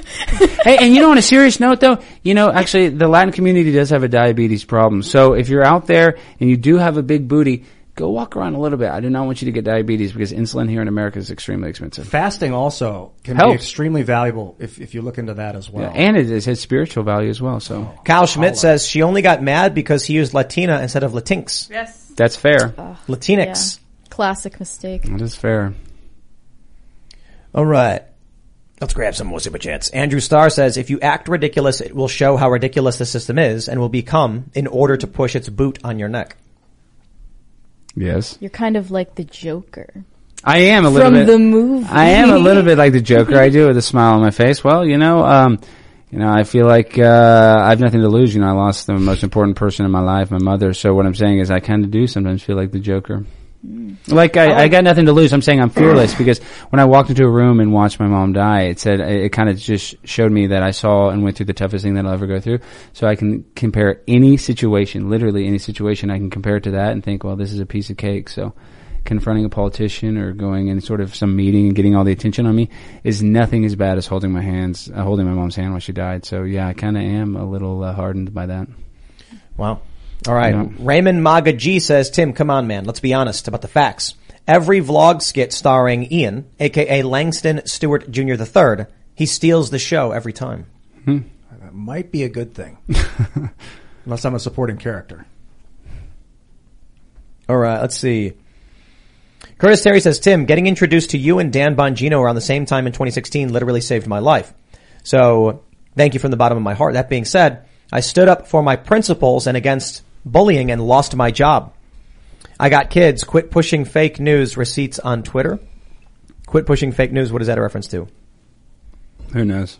Receipts on Twitter. Sorry, sorry to hear it, man, but, uh, uh tr- tremendous respect for you standing up for what you believe in. There are risks. What was it? We read this. I was reading this Plato quote. It was, we, we talked about the one where it said the penalty for, uh, being indifferent to public affairs is to be ruled by evil men. But there was another one I read where it said, like, it said, uh, maybe you guys know who this quote's from. It's like, sooner or later you'll have to fight for, for what your, uh, sooner or later there will be a fight for your principles and values. It can be you, it can be your children, or it can be your grandchildren. Oh. Better be, you know, better for it to be you. Yeah. Yeah. Somebody said that. They said, better that it be me than my children. Yeah. That was a founding father. Yeah. yeah something like that. that. Yeah. Look it up. Rocket Saw says, this is for Langston Stewart Junior the Third. Dope is for dopes. Keep it up. Dope is for dopes. You guys got to check out Cass Castle. If you're, if you're, if you're not in on the joke, you will be. As a super chatter said today, Ian is our favorite Nixon conservative. Oh, you. All right. What do we got here? Do you read all of them? Does it matter how much they pay for, or the ones that are more expensive you tend to gravitate? I try not to, not to just uh, get the big ones. It's it's a mix, right? You don't so want. So you're a socialist super chatter. Yes, because some people can't afford to give a hundred bucks. I agree, but they make good points. Some people will give a lot of money, making really bad points, intentionally hoping that the amount of money will make me read something that is like not good. Some people will try and promote stuff and use it as an advertisement, and within reason, we'll we'll read some of them. You know, for the most part, I'm like going through and I'm like reading the ones, and I really am. I always try to find like the good questions and the good points, not to like say that you know people shouldn't. You know, like I won't read as you know, but I, I read some that are inane and just we'll grab what we can. But I but I usually I want like good questions, right? Of course. Yeah, so before we move on, I just want to read this quote real quick because it's really good and I'm glad you brought it up. This is from Thomas Paine. It said, I prefer peace, but if trouble must come, let it come in my time so that my children can live in peace. The other, the, the, the quote I mentioned was a different quote from someone else. Oh, said, interesting. Yeah. Similar, similar. They said sounding. there will be, there will be a fight. It will be fought either by you, your children, or their grandchildren. Oh, so you have it the is grandchildren better that it's you or something like that. And we're in that fight. It's called the culture war. Yeah, one hundred percent. Kefka says, the taking down of the American flag is the act of tearing down the statue. Will of the people is for the cycle to continue. Interesting. And the American flag is kind of considered a hate symbol by the people on the left. Remember when those shoes got canceled that has had the, the, the original flag Betsy on them? Ross flag. Yeah, the Betsy Ross flag. Yep. Nike they got was, what, for as a hate speech? It was like offensive, so they apologized, like Nike apologized and pulled the shoe or something. My favorite shoe was a little Nas X shoe that had blood in it. That yeah, was my, oh, yeah. I, I tried to wear them, but you know, I can't wear them. You still got how, how did it have, whose blood was it? Baby's blood. No, I don't know. I'm just kidding. I don't know. Because like, they, how many did they make? You know. Well, it was actually a third party thing. They took uh, old backstock shoes and did it, so it ended up being kind oh. of. A, I thought it was, was supposed to be his own blood. Something but like, like that. Like, how much blood did he one get? It was just a. Dro- it was supposed to be one drop of blood into all of the paint. Yeah. N- something like that. I mean, who knows? Come on, fake news. All right. Ken Ballard says, "How different would our world be if Trump ran as a Democrat in twenty sixteen and won?" P S. Ian did great in the recent Cass Castle video. Yeah, they're, they're loving you, Ian. They're yeah. loving you. It was dog. a big deal. You should join us someday. I know. I'm down. I know. Let's oh yeah, it. we should definitely. Where are you based out of? Dallas. Dallas. We gotta. We gotta get you on the vlog. Let's go. Primetime ninety-nine. I want to freaking. I'm moving in. I'm sleeping up here tonight. Let's do it. Dylan Elliott says, "Hey Tim, what are your thoughts on the fact that a second civil war will take place in an age of nuclear weapons? What do you think of the possibility of a second civil war ending with portions of the U S witnessing the penultimate form of devastation?" Um. It would be tactical. It wouldn't. It, it wouldn't be like I C B Ms or anything like that. It's not just about nuclear weapons. It's about biological weapons too. It's about a whole lot of things. It's about cyber warfare. And I know I hear you talk about the Civil War a lot, but you know I think the only way that happens is if they do repeal the Second Amendment and take away our guns. What do you think would be the? And just in your opinion, what would be? You the, can't take away guns. I agree, but I'm saying, what do you think would be the straw that would break the camel's back that would make people go on the street and start shooting each other? It's not going to be like that. It's going to be. Um, What I think is the highest probability would be local militiamen blocking highway roads. Yeah. And it could start with like ten people. And it could escalate into uh trucks with California plates are barred from entering Texas because, let's say, a woman in Texas gets pregnant. Her husband says they're married. And, and the husband's like, this is great. We're going to have our third child. She says, I don't want a third child. And he says, well, honey, you're pregnant and we live in Texas. And I want this child. And she says, okay, in the dead of night, she packs a bag. She flies to Colorado and she gets uh, an abortion. Texas says she broke the law and she murdered the child of one of our residents. She kidnapped the child, killed it in another state where we recognize that as murder. The husband is freaked out and angry and distraught. And so you end up with a conflict. The feds refuse to get involved. Then trucks from Colorado tried delivering goods and local militiamen are like, you are murderers who killed one of our citizens. Turn your truck around. Trade disruptions start. Then that's the kind of thing that snowballs and you'll end up then with like a truck comes in and a couple and then the guy in the truck gets out and says, you're not law enforcement. Get out of here. Don't point that gun at me. Fighting breaks out. Someone dies. Then state law enforcement from Texas says to Colorado, now your guys are shooting at our guys. The feds refuse to get involved. Then Texas says, we're going to send people to extradite that woman who murdered a child. We won't stand for this. That's the kind of ideological escalation that results in interstate conflict. Then the feds finally say, okay, now local law enforcement or National Guards are being rallied up. We got to get involved. And then you get a left versus right versus federal strange civil war scenario. Possibility, not saying it will happen. But so you kind of break it down, it would almost be like, you know, uh, Texas and Florida versus, you know, New York and California. Sponsored by Pfizer. So yeah. with the original, with the first Civil War, uh, I think it was seven states, I usually get the number wrong, seceded before Abraham Lincoln was even president. And the other states joined after Abraham Lincoln invaded and started mm. fighting against the Southern Confederate, uh, against the Confederacy to, to pull them back and to force them into the Union. And so it's possible that what starts is, uh, or, or, I'll put it this way. The reason Texas joined the Confederacy was because they had no choice. They, by, by geography, that's what was stated. You know, they were, they were relatively new to the Union. They were offered up to be five states before they came and decided to be one big state. And then when, when the Civil War breaks out for trade reasons and association, they were like, well, we're here next to all of the, the Confederacy. We, we have no connection to the Union at this point. So we, we just, it was, it was, it was practical. They could have gone either way. Some states could have. So the poss, the, the probability is you, you might see with the abortion stuff, circumstances, and I think, you know, what could be a small catalyst is like a man and a woman are, are together. Maybe they're not married. And the woman gets pregnant, and the guy says, you have to keep it. And the woman says mm-hmm. no and flees. That's a crime in Texas, or maybe Oklahoma is a better example, facilitating or trafficking an abortion. Or I think Missouri passed this law in March. And the guy who lives in the state is victimized, and his unborn child was killed, so he wants justice. The state petitions the federal government for intervention. The federal government refuses. The state goes in uproar. They start barring access to citizen, to residents of other states, saying no, because not until that person is extradited, and the feds won't intervene, and, you know, there's a potential there. You know, and I'd actually like to get your opinion on abortion, because even people that are pro-choice actually agree that there should be some sort of limit, you know, maybe not in the third trimester. So what do you think about the politicians trying to do it up to birth? Oh, we talk about it all the time. They're psychotic. Yeah, I mean, I mean that's just that's just satanic or demonic. And right. in the conservative world, they say, oh, everything's satanic and demonic. For me, not even the, the people, you know, even the people that are pro-choice believe there should be a limit. So it's just very weird that our politicians want it up into birth, even after Democrats. All right, let's read some more. Callie DeFrench says Crazy Kamala bailed out people who committed actual severe crimes, but spent her car- entire career putting away people who committed misdemeanors, if that. That's right. Yeah, three strikes. And there was a guy, you know, that had two felony convictions and then got a misdemeanor, and it was the third strike and spent their life in prison. Wow.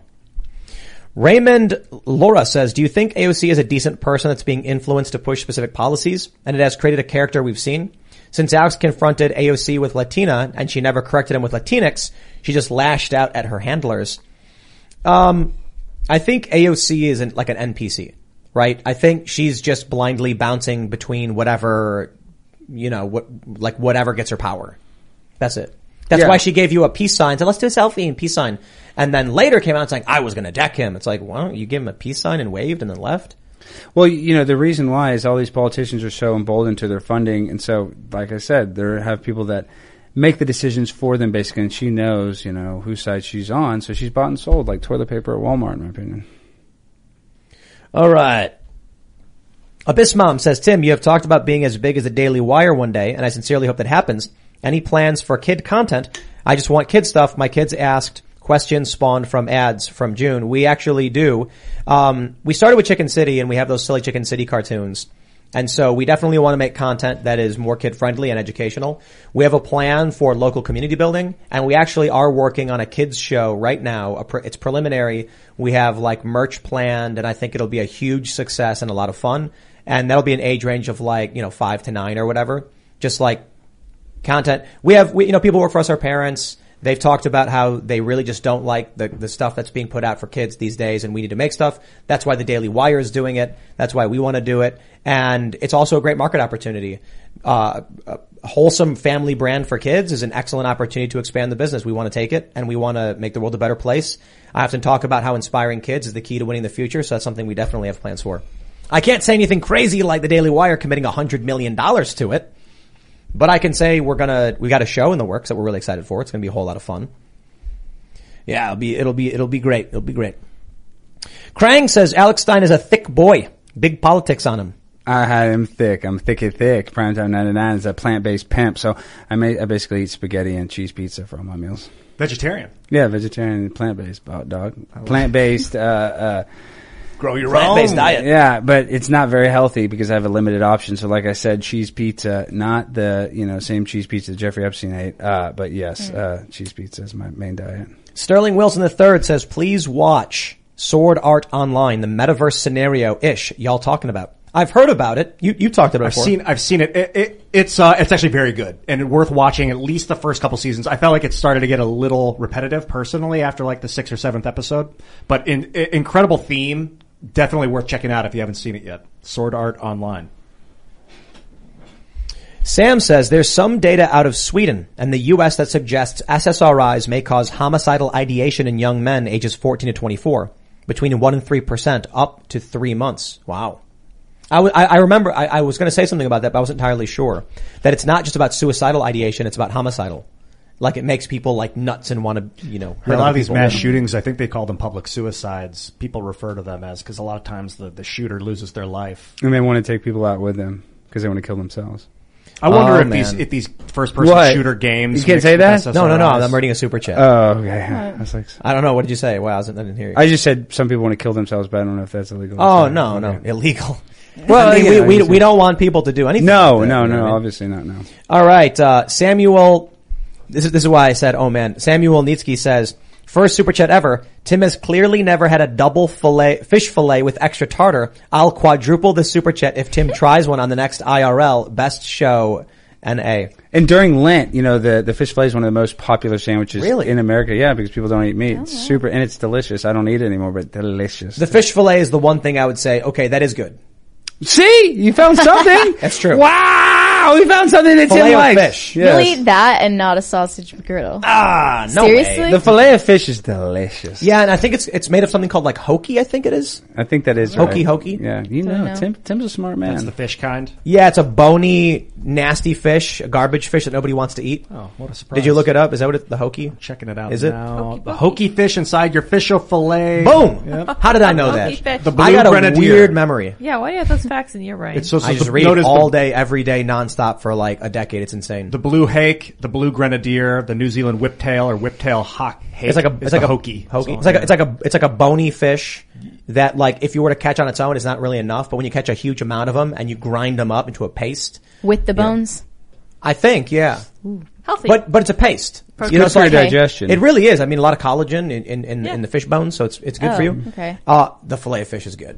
I gotta hand it to We that. found something. We found something. There's our common ground. Our treaty, as it were. We can go to McDonald's and I'll get the filet of fish. Yeah, I love the filet of fish. Yeah, a double filet of fish got cheese on it. And tartar the tartar sauce, sauce is good. That's well, Tim, and I hope you don't get mad at me go. for saying this. And, you know, obviously Tim is incredibly well known and he is a celebrity, obviously. And Tim said one of the most terrible things I've ever heard is that Tim can not really go to a restaurant anymore. That makes me oh yeah, yeah. I just sad. hate that. I mean, I'm just saying that sad. is like, honest to God, that is just really sad because, you know, I think there's nothing bigger than a fat American culture is eating at a restaurant. You know, I mean, that's well, like literally part of our culture and you're missing out. It makes me sad. People, people, I mean, I got to eat. I just yeah, gotta, yeah. You gotta be careful. Um, people don't understand, like, there's no cameras back there and there's no way to prove if someone puts like bleach in your food. Yeah. They could, you, you could get really, really sick. You wouldn't know why. And they're not going to run a test on it. People don't understand this. You go to the hospital for stuff, and they often they're not going to be like, "Is there bleach in the system?" There's no reason. If there's no reason to suspect it, they won't actually test for it, and then they won't know. And then they'll be like, "We'll give you fluids and try and get you better." And then, even if the only place you ate was at one restaurant, you got sick. How do you even prove the person there was some lunatic who was actually trying to ruin your food or get you sick? Donald Trump, when he goes out, this is why he does fast food so often because it's pre-made, so no one tampers with it, and he can he knows that. And so I was re- when I was reading about Kavanaugh eating at the Mortons, I was like, did his, did, did security go into the kitchen and watch the food get made? Well, Mortons is a pretty classy restaurant. Doesn't matter. I know, I know. I, the, I, I'm not arguing on that. You think I mean, that, yeah. like you think the person in the kitchen isn't going to be sympathetic to the left or hate? Well, well, doesn't, he, it doesn't matter. Ian might like this one, but this is a little secret for the kids out there. And obviously, drugs are the worst thing ever. But you know, the kitchen culture is the biggest druggiest, you know, world there is. I'm just saying, like Stony Stony. Exactly. I'm just saying the kitchen culture, and I think Anthony Bourdain, you know, kind of exposed that. Diners are fine. You ever go to the diner where you watch them on the grill right there on the spot? Yeah, I can go there. Waffle and I can House. Eat. Yeah. But the problem is, if I go to an area that's heavy blue, and people recognize me. And then I just say, I trust you with what I'm going to put my body right now. They could, at the worst, spit in it. Yeah. Or I should say at the least, you know, if they're angry with me and they don't like me, spit in it. And there's no way I'll know and I'll eat it. Or they can do something seriously bad, like biologically tamper with it, and there's no way to prove it. And uh I've gotten sick eating out before, and it's like I've had people recognize me. We I've had issues at restaurants with like, okay, I probably shouldn't eat here. There's there's places where you can see the ideological stuff on their walls. I've gotten emails from people being like, hey, watch out, the people at this restaurant know who you are. And it's like, okay, we gotta take that seriously now. It's like people people we've gotten swatted so many times. I've gotten death threats enough where you get to a point where you literally can't just go to a restaurant and sit down and be like, I'd like the wings, please. Can't that's, do it. That's a harsh reality. You got to do weird things like have someone order the wings for you, sit down, and then I can walk in and sit down and eat it. The price of fame, folks. It's, it's not, not just a, it's not just about yeah. fame. It's about the, the, the level of violence in this country right now. And the fact that there are people who, like, a guy punched Jack Posobiec in front of police and then they all lied about it. So... You know, these are things people have to consider. Well, let's consider this. Did uh, Amber Heard poop in Johnny Depp's bed? Oh, I guess she did. She it was did. the dog. No. Oh, is that what let's, she said? It was uh, the dog? She we're gonna, said we're, that was the dog. We're going to read a bit more because we, we, we argued too much about the moon. So I, I know. I got. I feel like I got. We got. Lo- See, I'm all about the vibrational energy, and I kind of brought it down. And no, it was about, fun. It was fun. Okay, it's like I, a gotta, shot, you know. I just want to make sure we read some more Super Chats. Alexander Nelson says, my in-laws are ranchers in North Dakota. And the beef we bought from them recently is like nothing we've experienced from any grocery store. I'm the, uh, in the end, it's cheaper to buy in bulk as well. Check them out at Dakota Angus L L C. Not sure if they deliver, but it's worth the trip. We get a lot of farm fresh meat. Drive up to a local farm. You walk right up, pop open the, fr- the freezer, grab out a big chunk of fresh farm beef, pay for it, bring it back and eat it. Well, yeah, you can buy like half the cow. That's a big deal in Texas where yep. you just buy the cow and so. We have, we have so many chickens right now. What do we have? Like thirty something chickens. Oh, I love it. Yeah. And they all, they're all Freaking screaming. Tons of it. eggs, big eggs too. Yeah. We get a crazy amount of eggs. It's so awesome. I'm going to eat some of those tomorrow. The good news is for they're those good. that follow Chicken City, Sarah is nearly all recovered. Excellent. She got really sick. We had, she went to the vet. They gave her fluids and antibiotics and she made it. Wow. Yeah. She had some kind of, uh, chicken infection. I think I had the same thing, but it was just monkeypox. Oh, monkeypox. Yeah. Oh, did you hear San Francisco? What? Yeah, I was just hanging out at Pride. It's not a big I deal. See. I saw an article that was like, San Francisco at risk of monkeypox. I'm like, is it because of the poop in the streets? No. What's no, it's, no, that's it's, Pelosi it's because, likes that. Uh, Different. It, it's, it is, it, uh, it's already been officially reported. It's being transmitted mostly among gay men. Different vector, yeah. Oh, okay. oh, oh, and guys, I want to say this. I just want to thank you, uh, you know, Nancy Pelosi, because did you see, you know, her jugs that she's actually going to end the uh, baby formula crisis with her own breasts. Mm-hmm. Selfless. They're so big. A lot of milk. We have two Super Chats I want to read back to back. O M G Puppies says, is this guy trolling Tim or does he really believe this? And then Armchair Quarterback says, Alex is right, space is a hoax. Pick your poison. Pick your poison, guys, either or. And like I said, I'm not a role model. Do not believe me. Do your own independent research. So, you know, I'm like Charles Barkley in the eighties. You know, I ain't no role model, dog. Just ask. Atherin Zala says, the greatest evidence that the moon landing was not faked is Russia. It was the Cold War and space race. If Russia thought for one instant that America had faked it, they would have let the world know. Or they would have, I mean, I'm surprised they didn't even, they didn't accuse it anyway. They should have just tried to say it. Well, you know it, might, I mean? it might have started a war. I mean, there's a reason why it was a Cold War that, you know, we never had. All right, all right, all right. We'll uh, grab some more. I see Ian's face because it's a, it's a touchy subject, guys, because you're talking about geopolitical conflict, and we live in a world where we don't know, we don't necessarily know the truth. There is declassified levels of information. Neil Strong says, I'm really trying to get others to join us and listen to you, but man, is uh, it's a breath of fresh air when I listen to a podcast like tonight. J R E compromised, it seems. I don't think Joe Rogan's compromised. I think Joe Rogan is what Joe Rogan's always been. He's a discerning, regular guy who isn't a culture warrior. I think people need to understand, like, we are culture warriors here. We are very concerned about culture. We want to influence it. We directly say that. We challenge it. We pay to expand upon it. And Joe Rogan's a comedian who wants to hang out with his friends and have interesting conversations, who gets pulled into these things because he just will tell the truth when it comes to certain news stories, but you can't expect him to be a journalist and like dig up all of the facts and then challenge them, you know, the way we do. Well, he used to be That's a little, he used to be a little more combative, but what do you think about him saying he didn't want to have Trump on? I mean, I, I agree. I don't believe he wanted to have Trump on, but do you think Trump wanted to come on? Yes. Okay. Absolutely. Yeah. And I think Joe, uh, basically admitted that, uh, uh, Joe admitted that Trump would, would do really, really well on his show and it would, it would, it would help him. Yeah. Like, Joe Biden on Rogan would hurt Biden tremendously. Donald Trump on Rogan would help him tremendously. Joe said that. So for whatever reason, Joe thinks would help him, you know. Yep. All right. Let's see. Brandon Hill says, Alex, you are misreading the context in Obama's speech. It was post-space shuttle era, meaning not currently able, not that we never did. Yeah, not currently able. So I'm saying the technology went backwards. We were able to go in nineteen sixty-nine through nineteen seventy-two. And I just compare a simple, you know, comparison. You can say apples and oranges. You look at a nineteen sixty-nine Lincoln, and you compare it to a twenty twenty-two Lincoln Navigator. The technology did not go backwards in that sense. What if we needed to um, store data on a magnetic strip in a computer? Well, we actually deleted all the telemetry data, and they said that we needed it for, you know, further missions. But no, what I mean is, like, let's say right now there's a circumstance in which we're like, you know, we want to use tape drives. Yeah. It's uh, more reliable than oh, an E M P man, blast. We don't have factories that can make them right now, do we?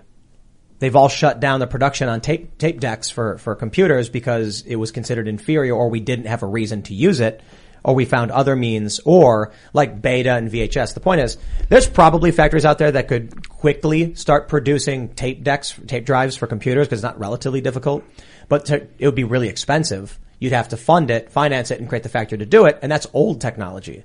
So there, there's older stuff that we just stopped doing, and now we're like, maybe we should rebuild that. Well, they admit that we went to the moon with technology less than a T I eighty-three calculator. You you agree with that, right? Yeah, of course. So we didn't have computers, but now through Zoom, you can literally talk to people across the world instantly. Different tech.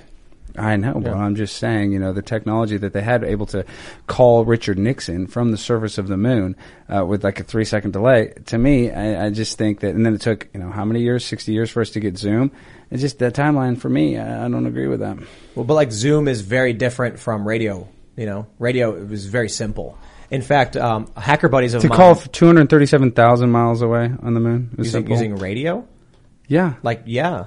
There are there's there there are people who bounce bounce. But you uh, saw Nixon on a landline talking to the astronauts. You've seen that, right?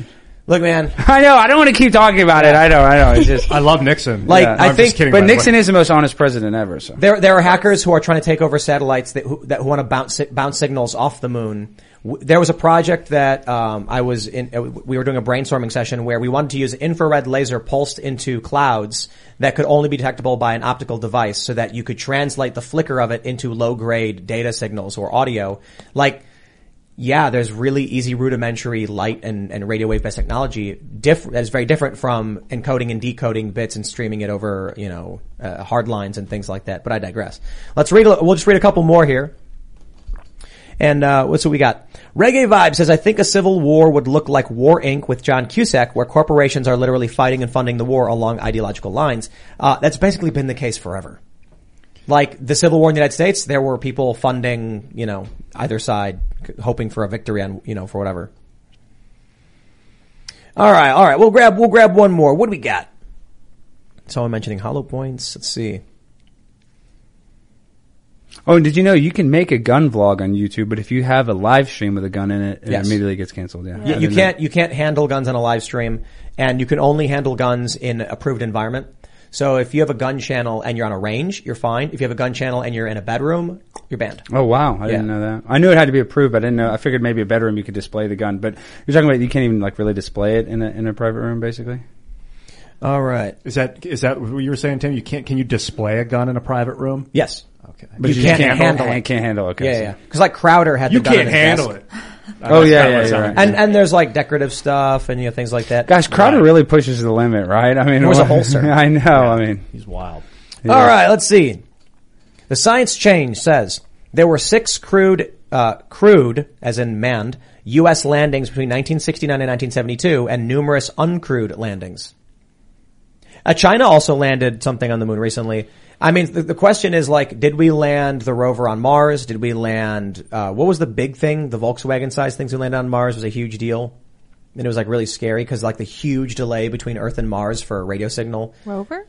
Yeah, it was the, the you know, Curiosity maybe. Or oh, something. Yeah, maybe. Yeah, I'm not sure. Yeah, so there's, like, a whole bunch of stuff, but, uh you know, or whatever. Hey, you know what? Uh We're going to wrap it up. It's Friday night, my friends. If you haven't already, smash that like button, subscribe to the channel, share the show if you really like it, and become a member at Tim Cast dot com. To watch all of the awesome shows we had this week. The Dave Landau one, we're, we're really hyping up because he's such a funny guy and it was so good. So become a member. Check that out. We could really use your support. We want to expand and make new shows. We're setting up venues. We're doing public events. We're going to do skate contests. All this culture and community building we're really excited about. And it's all thanks to you. So you can follow the show at TimCastIRL. You can follow me at TimCast. Alex, you want to shout anything out? It's Primetime ninety-nine. Guys, please follow my Alex Stein channel. I'm almost to two hundred K subs. So if you guys could push me over the top, I would be honored and delighted. And I want to say, Tim, thank you so much for having me on. I really appreciate, you know, we did a little debate, but you were a little mad about the way I treated A O C. But at the end of the day, it opened the door just like the Capitol Police. So you never oh. know in the culture war what is going to take to be the domino that knocks down the bigger domino. So we got to keep fighting. I appreciate you fighting on the front lines. Right on. If you want to see me more often, you should go find me on Instagram or WeChat at Closer Kitty. Or you can go subscribe to Pop Culture Crisis on YouTube. We go live at three p.m. Eastern Time, noon Pacific Time every weekday, and we talk about entertainment news and movies and celebrity gossip. So come join us. You're going to want to watch Pop Culture Crisis from today. If you haven't seen it yet, I was on the episode. It was fantastic. It went two hours. Largest super chat day, I think. Maybe Three in, crisis in parties. History. Wow. That's obliteratingly yeah. awesome. That's great. First time. Uh, check wow. out Cass Castle because the action is hot. You're going to want to mm-hmm. see that video and see who I really am. It not. Was, it, it was funny because the comments were like, this video video made me actually like Ian. Yep, well, it's unstoppable. If you're in the way, you're going to capitulate. Like me. Alex, I love you, man. Good I love to see you, you Ian. It was a pleasure. Great to see you in And person. Lydia. Come on, guys. There this is go. a good, Let's give it up this for Lydia. This was a fun yeah. show. A little, hopefully, time, a little yeah. controversial. You know, the people at home, you know, it's a little divisive, but sometimes in this, you know, we got to kind of, you know, the it's people like clapping. It doesn't always feel good, you know. It kind of stings a little bit. Yeah, but yeah. that makes it entertaining. So correct. My personal theory is that Canada is not real, but that is an argument for a different I night. I agree. I know. We'll get into that later. No, I'm just kidding. That's not a big deal. Uh, you guys, we are huge stands of Pop Culture Crisis over here. You guys should follow them. Brett works his butt off to get that show lined up, and Mary is great over there as well. Uh, as you know, politics is downstream of culture, so Pop Culture Crisis first, then TimCast I R L in the evening. You guys can follow me on Twitter and minds dot com at Sour Patch Lids, as well as sour patch lids dot me. We will see you all over at tim cast dot com. Well, actually, you will see us there because we're not doing the show tonight, but also check out Cast Castle, and uh, we'll see you all on Monday. Thanks for hanging out. Bye, guys. Step into the world of power, loyalty, and luck. I'm going to make him an offer he can't refuse. With family, cannolis, and spins mean everything. Now, you want to get mixed up in the family business. Introducing The Godfather at Chumba Casino dot com. Test your luck in the shadowy world of The Godfather slot. Someday, I will call upon you to do a service for me. Play The Godfather, now at Chumba Casino dot com. Welcome to the family. V G W Group, no purchase necessary. Void where prohibited by law. See terms and conditions, eighteen plus.